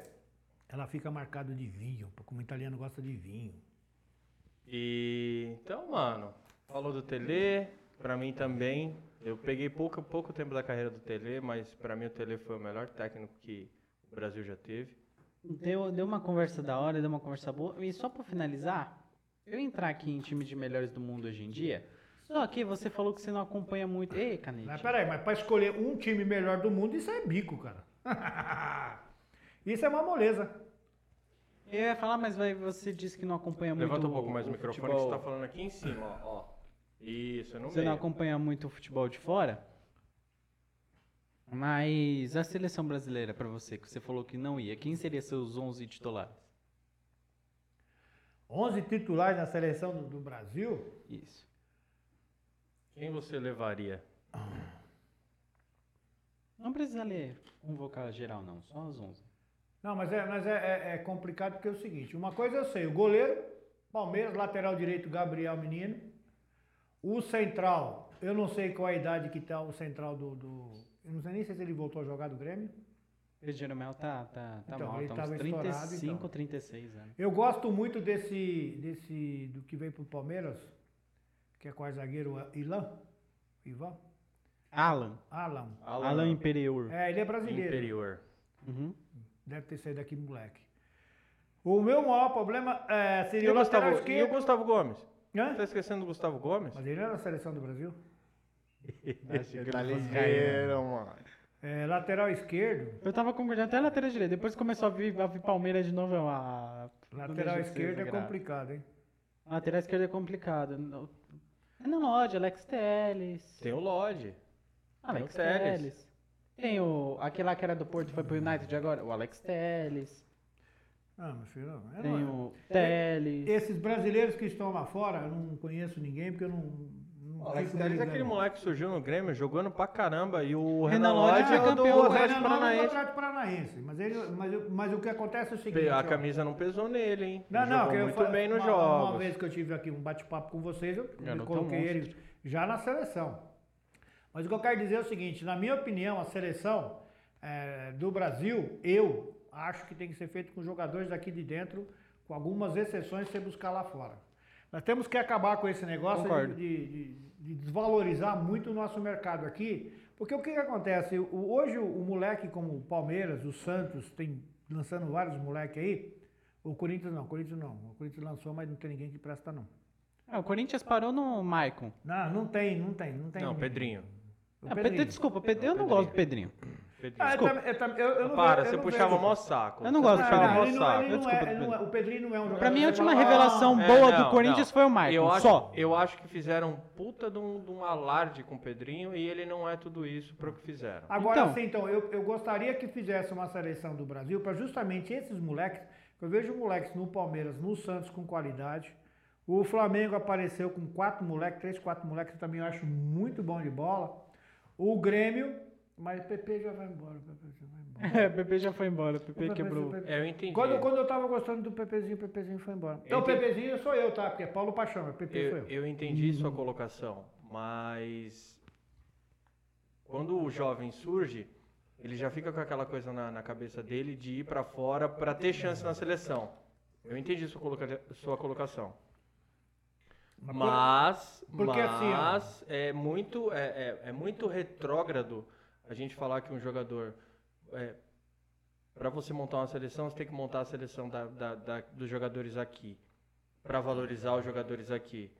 Não é só isso. É, Não meu, é só isso, não é só isso. o negócio A tá, partir- tá globalizado, Não, não, os não, caras não, não. compram. Então, e- só que isso- só que aí tem que fute- mudar o futebol aqui, Não, do, mudar não. o futebol aqui Só- do Brasil, talvez- com as administrações que tem aqui, Não, o, que, entendeu? o, que eu, o, que eu, o, que eu, o que eu discuto é em relação ao seguinte: a partir do momento que você vive lá fora, você criou costumes e está muito mais ligado à situação lá e não à situação do seu país. Quando você está dentro do seu país e você veste aquele manto, você entra em campo totalmente diferente. Não vem me dizer para mim que você viver 10 anos lá num país lá fora, depois você vem para cá, aí você chega aqui no Brasil. É o que eu Aí- falei vo- é escuta, o que eu falei para você, é o que eu Aí- falei para aí você da você- discussão que o os argentinos têm contra o Messi. Aí você chega e fala assim, pô, Mora, e que negócio que eu vou ficar aqui nada, eu vou dar, é- vou voltar para lá, dinheiro tem. É essa a situação. Picuinha com o jogador que joga lá, não. Tá? Porque teve um que foi criticado aos extremos porque ele chorou porque perdeu na Copa. Mas pera um pouco. Se esse cara chorou, porque esse cara é brasileiro, porque o resto não tava nem aí. Isso é ser brasileiro. É quando você perde as lágrimas descer. E não ficar dando risada. E É, nós temos tem, muitos. Tem, tinha, tem, tem, teve uma outra filmagem que é estranha, né, gente? Não pode falar nada. Antes do jogo, o Thiago, o Thiago, Silva. Thiago Silva com o Felipão e o gerente da delegação do Brasil no meio do campo, todo mundo ri- sorrindo, nananã, e o Thiago falou que não aguentou a pressão e não queria jogar o jogo. Ele parece que ele estava contundido, alguma coisa do tipo. Ele não jogou aquele jogo. Aí tiveram que improvisar o Dante. Aí perderam pro, pra Alemanha. O, o Davi Luiz caiu em prantos. A mídia inteira foi pra cima de quem? Fez piada que. ele do só cara que amarelou ou do cara que chorou, que sentiu a derrota? Que sentiu a dor. Não, é, é, é. Que sentiu a dor. E o que que amarelou? Ah, então. Mas então Por que, que não foram pra cima? Por que, que você amarelou, campeão? Ah, e então, aquela mas é- reunião que você teve então, no meio de campo lá? e aí, isso- conta, isso- conta pra gente isso o que, que eu é aquilo. falo, que a mídia brasileira, é, ela não pode ser levada a sério, cara. Ele não pode. É, nós estamos dando muita atenção, muito ouvido a determinadas pessoas, como ocorreu recentemente, do, do, do Gabigol ser encontrado no cassino. Uhum. A mídia foi em cima do Gabigol. O Gabigol, Gabigol, mas pera um pouquinho, o Gabigol ele largou o Flamengo para ir pro cassino? Não. O Gabigol estava em casa, livre, disponível. Ele vai para onde ele quiser. Agora, bater em cima que aquele cassino não poderia ter aberto, ninguém falou nada. É, todo mundo abafou o caso. Ué, Talvez não era o Gabigol que tinha que estar em evidência, era o cassino aberto. Aqui no Brasil as coisas estão tomando um inverter caminho. os valores. Mas você tem que entender Muito que a, perigoso. Paulo, você tem que entender que hoje, é, no, como estamos vivendo, por que, que bateram nele? Referência. Por causa do da pandemia. Ah, tudo bem, tudo bem. Ele tem que ter. por- hoje um jogador de futebol ele é uma pessoa pública. Antigamente não era. Hoje é uma pessoa pública. Referência. Muitos jovens seguem. Então ele tem que tomar cuidado. Eu concordo, com, eu entendo o que você fala, concordo em partes. Ele tem que tomar cuidado para qualquer coisa que ele faça. Aí o cara me vai num cassino clandestino. Pô, no meio de uma pandemia, o cara cometeu todos os erros possíveis que ele podia cometer. É, ele estava num local de aglomeração, no meio de uma pandemia. Ele joga num clube. Ele tá vira e mexe dentro do vestiário com outros atletas. Ele vira e mexe. Ele tá com é, o maqueiro, que possivelmente tem a sua idade, que é do grupo de risco. Ele tá com o massagista, que tem que pegar e fazer uma massagem nele, tem que tocar nele. Ele Eu- tá com outros atletas que têm outras famílias. Então tem que tomar cuidado. Tem algumas coisas que eu acho que são exageradas. Mas a, a minha opinião referente a isso não é. Vamos falar de futebol. Mas tem algumas coisas que são exageradas. Outras, o cara tem que tomar cuidado. Ele tem que tomar essa consciência. Ele é uma pessoa pública. Tá. Ele é uma. pe- Então, cara, é, tem que bater no, no, no cassino? Tem que bater no cassino? Não, tem que derrubar, implodir o cassino. Porque se você fecha daqui 3, 4, 5 meses, o cara dá um jeito de abrir de novo. E aí, o brasileiro, é aquilo que você falou, ele tem uma mentalidade. Esquece, os caras vão abrir de novo. Mas, é, dentro disso, eu só gostaria de colocar o seguinte, que isso vai muito dentro do futebol. E eu já comentei com algumas pessoas, disse o seguinte. A pergunta foi, quantos jogadores tem no mundo jogando bola em atividade em todo o planeta? Aí, ah, que é que eu vou saber? Eu falei, tá. Qual foi o jogador que faleceu com coronavírus? Ah, nenhum. Então, pera um pouquinho. Por que, que eles não perderam a sua vida? Porque eles têm uma atividade? Porque eles têm uma boa alimentação? Alguma coisa tem por aí. Uma outra coisa que tem é o seguinte. Não, mas a questão não é essa. Não, o peraí, peraí, peraí. Se o jogador de, não, se o jogador de futebol, vamos lá. Se o jogador de futebol, ele é um atleta, beleza, tal, ele não tá no grupo de risco, ele se alimenta bem, ele consegue fazer os. Não, não tô entrando em discussão nisso. Perfeito. Ele pode ir pra puta que pariu. Se ele pegar a porra do bumbum dele e se isolar. O problema não é esse. O problema é que ele pode se contaminar e contaminar outros. E aí outros não jogam bola, outros têm problemas cardíacos, outro tem problema de diabetes, outro tem problema de pressão, outro tem, pode ter problema da porra concordo, toda. E esse cara pode transmitir pra essa pessoa que essa pessoa vai O morrer. problema não foi ele ser encontrado em um cassino. O Foda-se ele, ele, foi ser encontrado em um cassino numa situação de pandemia. Sim. Outra, isso não é que a gente tá falando, ah, a imagem do Gabigol e tal. Claro, a imagem do Gabigol. O cara joga no Flamengo, velho. Não, e outra. E outra, Mano, se, é- ele, se, se ele for pra lá, se ele for pra lá e ele jogar isolado e não tiver contato com ninguém e, e ficar dentro de uma bolha, foda-se se ele foi pro cassino, foda-se se ele foi pra casa noturna, Uhum. foda-se. O problema é o posterior. Depois ele vai ter contato com terceiros. E é isso que é, tem que ser evitado. Eu concordo que esse alarde todo, assim, ah, meu Deus, foi proporcional, não precisava de tudo isso. Mas também cabia ao Flamengo tomar alguma decisão.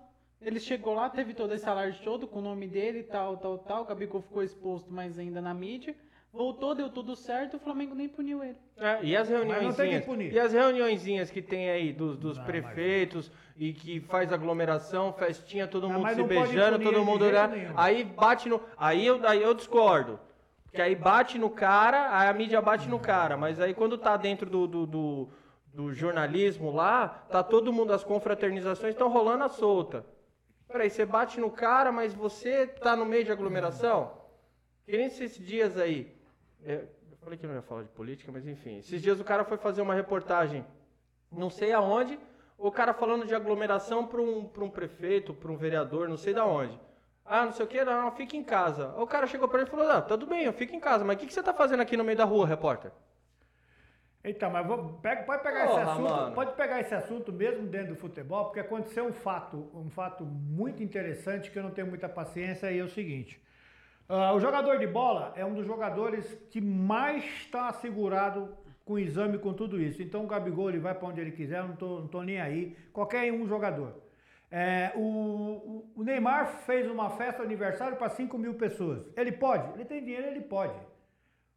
Agora a questão é o Sim. seguinte: a questão a minha é só o seguinte: se lá estava na festa, se alguém da festa passou para uma pessoa e essa pessoa pegou, ela tem que ser criminalmente Responsabilizada, sim. É só isso, Sim. é só isso que eu É quero que nem, dizer. vou, vou dar um Mas- exemplo. mas eu eu- decidi na, na pandemia, cara, eu preciso comer, velho. Eu preciso alimentar minha família. Eu decidi assumir o risco. Se eu pegar a porra do vírus, eu vou me isolar. Se eu pegar a porra do vírus, eu vou tentar fazer o máximo pra não transmitir para os meus parentes. Eu tô há um ano, um ano e pouco sem na minha avó. Um ano e pouco sem na minha avó. Por quê?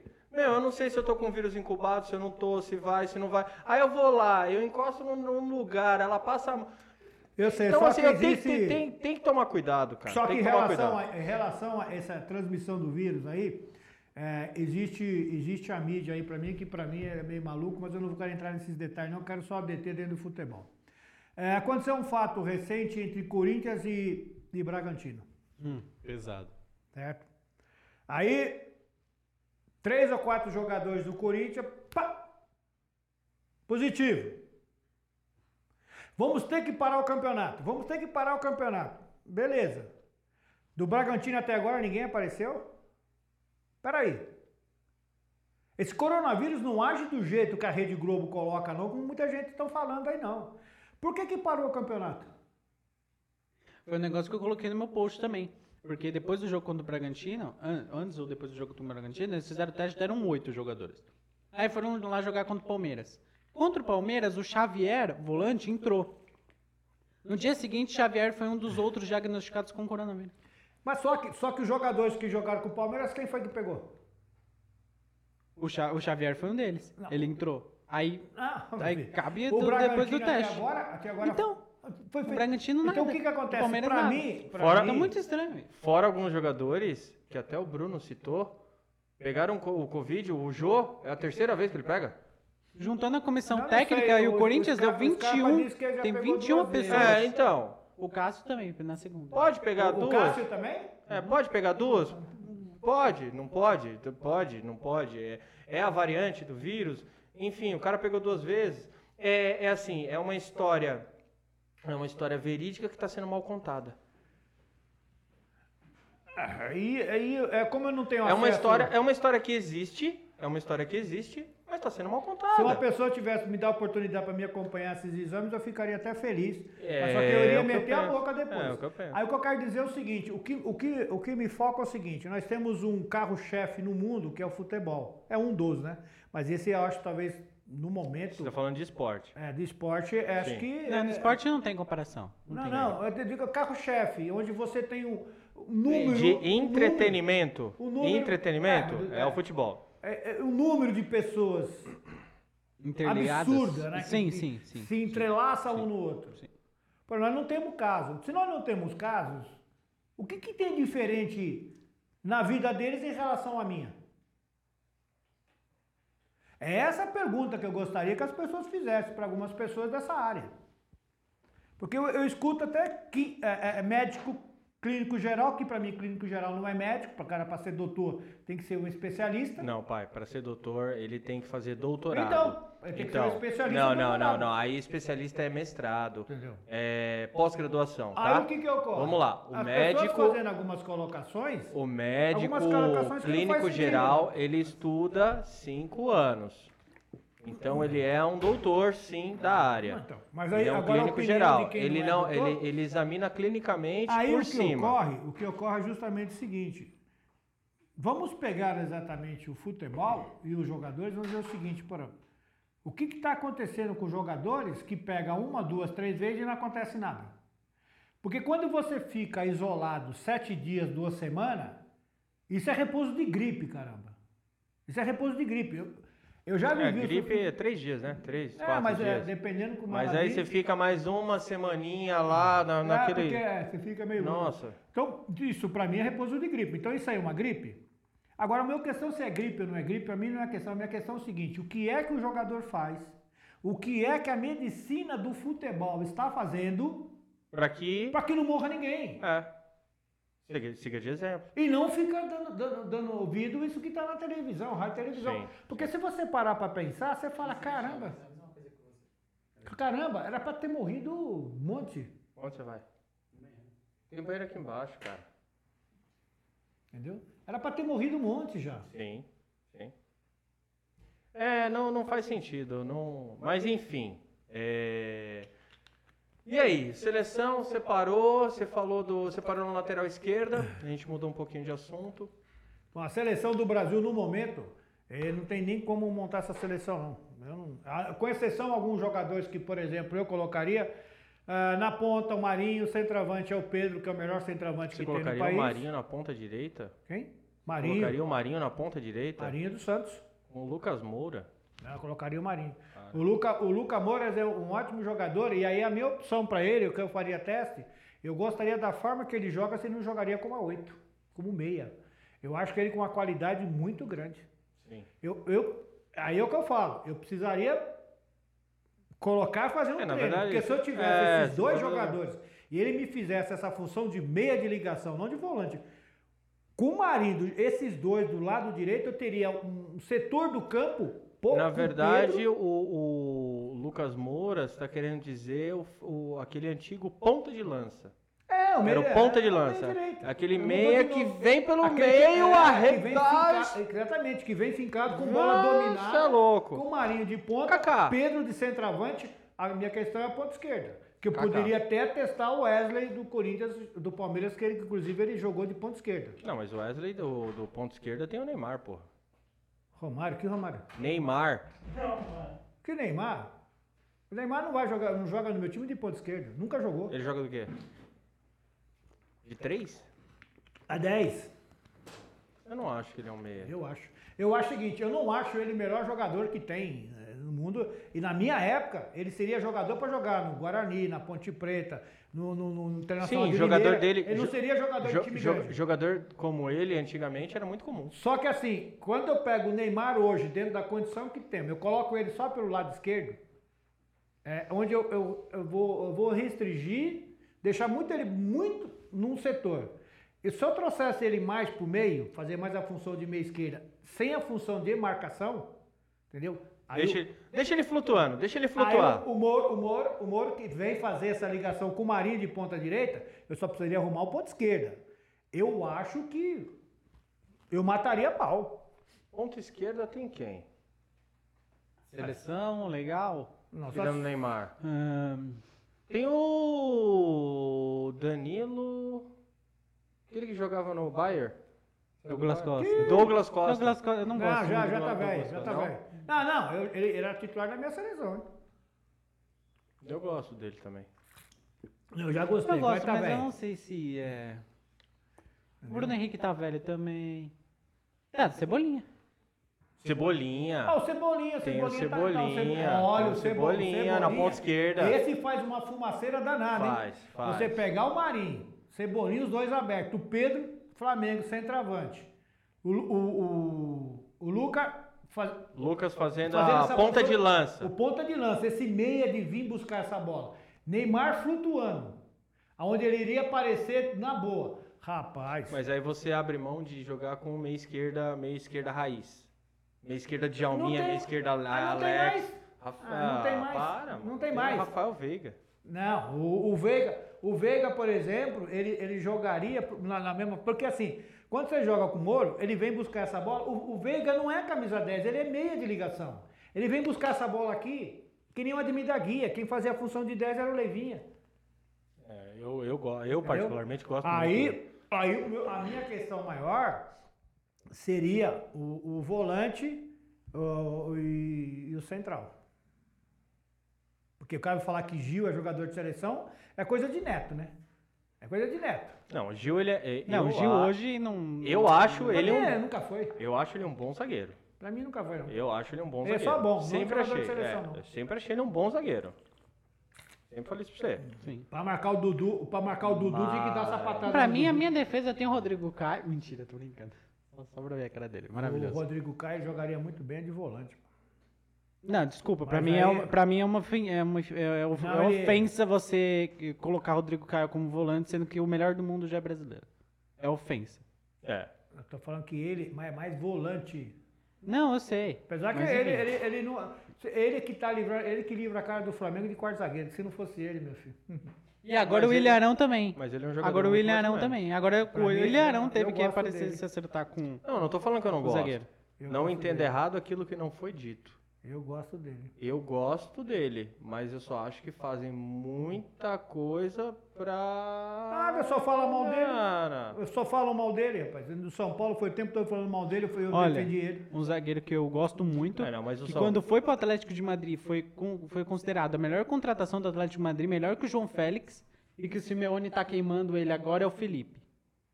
É, o Felipe é muito bom. A primeira temporada do Felipe foi monstruosa. Ele foi o melhor zagueiro que tinha o- no time da- do ano lá na Espanha. O Felipe foi eleito um dos melhores zagueiros. A dupla zagueira era ele e mais alguém que eu não vou lembrar agora. Era o Felipe. E agora o Simeone nessa temporada tá queimando ele. Então, mas a questão do Rodrigo Caio ter saído do Flamengo, do Flamengo não, do São, São Paulo, Paulo. o, o São Paulo ele tem isso, não sei o que, que tem na diretoria dele. É muito estranho. O Kaká foi chacotado do, do, do São Paulo. Rodrigo Caio, aquele outro moleque, o meia direita, que surgiu na divisão de base, que jogou no Chelsea. O único cara que fez o gol na Copa do Mundo, no 7x1. Oscar. O Oscar. Não sei, a diretoria, não sei, mano. v- Vamos criticar esse cara porque a gente precisa vender. Vamos, pa- é o que parece, É, cara. mas o caso do Oscar jogar no Internacional foi a opção dele. Pra mim, ele, ele teve uma proposta muito boa de salário, porque ele forçou a saída dele de São Paulo. O caso do, do- do nosso quarto zagueiro, volante, volante quarto zagueiro, a mídia que falava mal dele. A mídia que falava mal dele.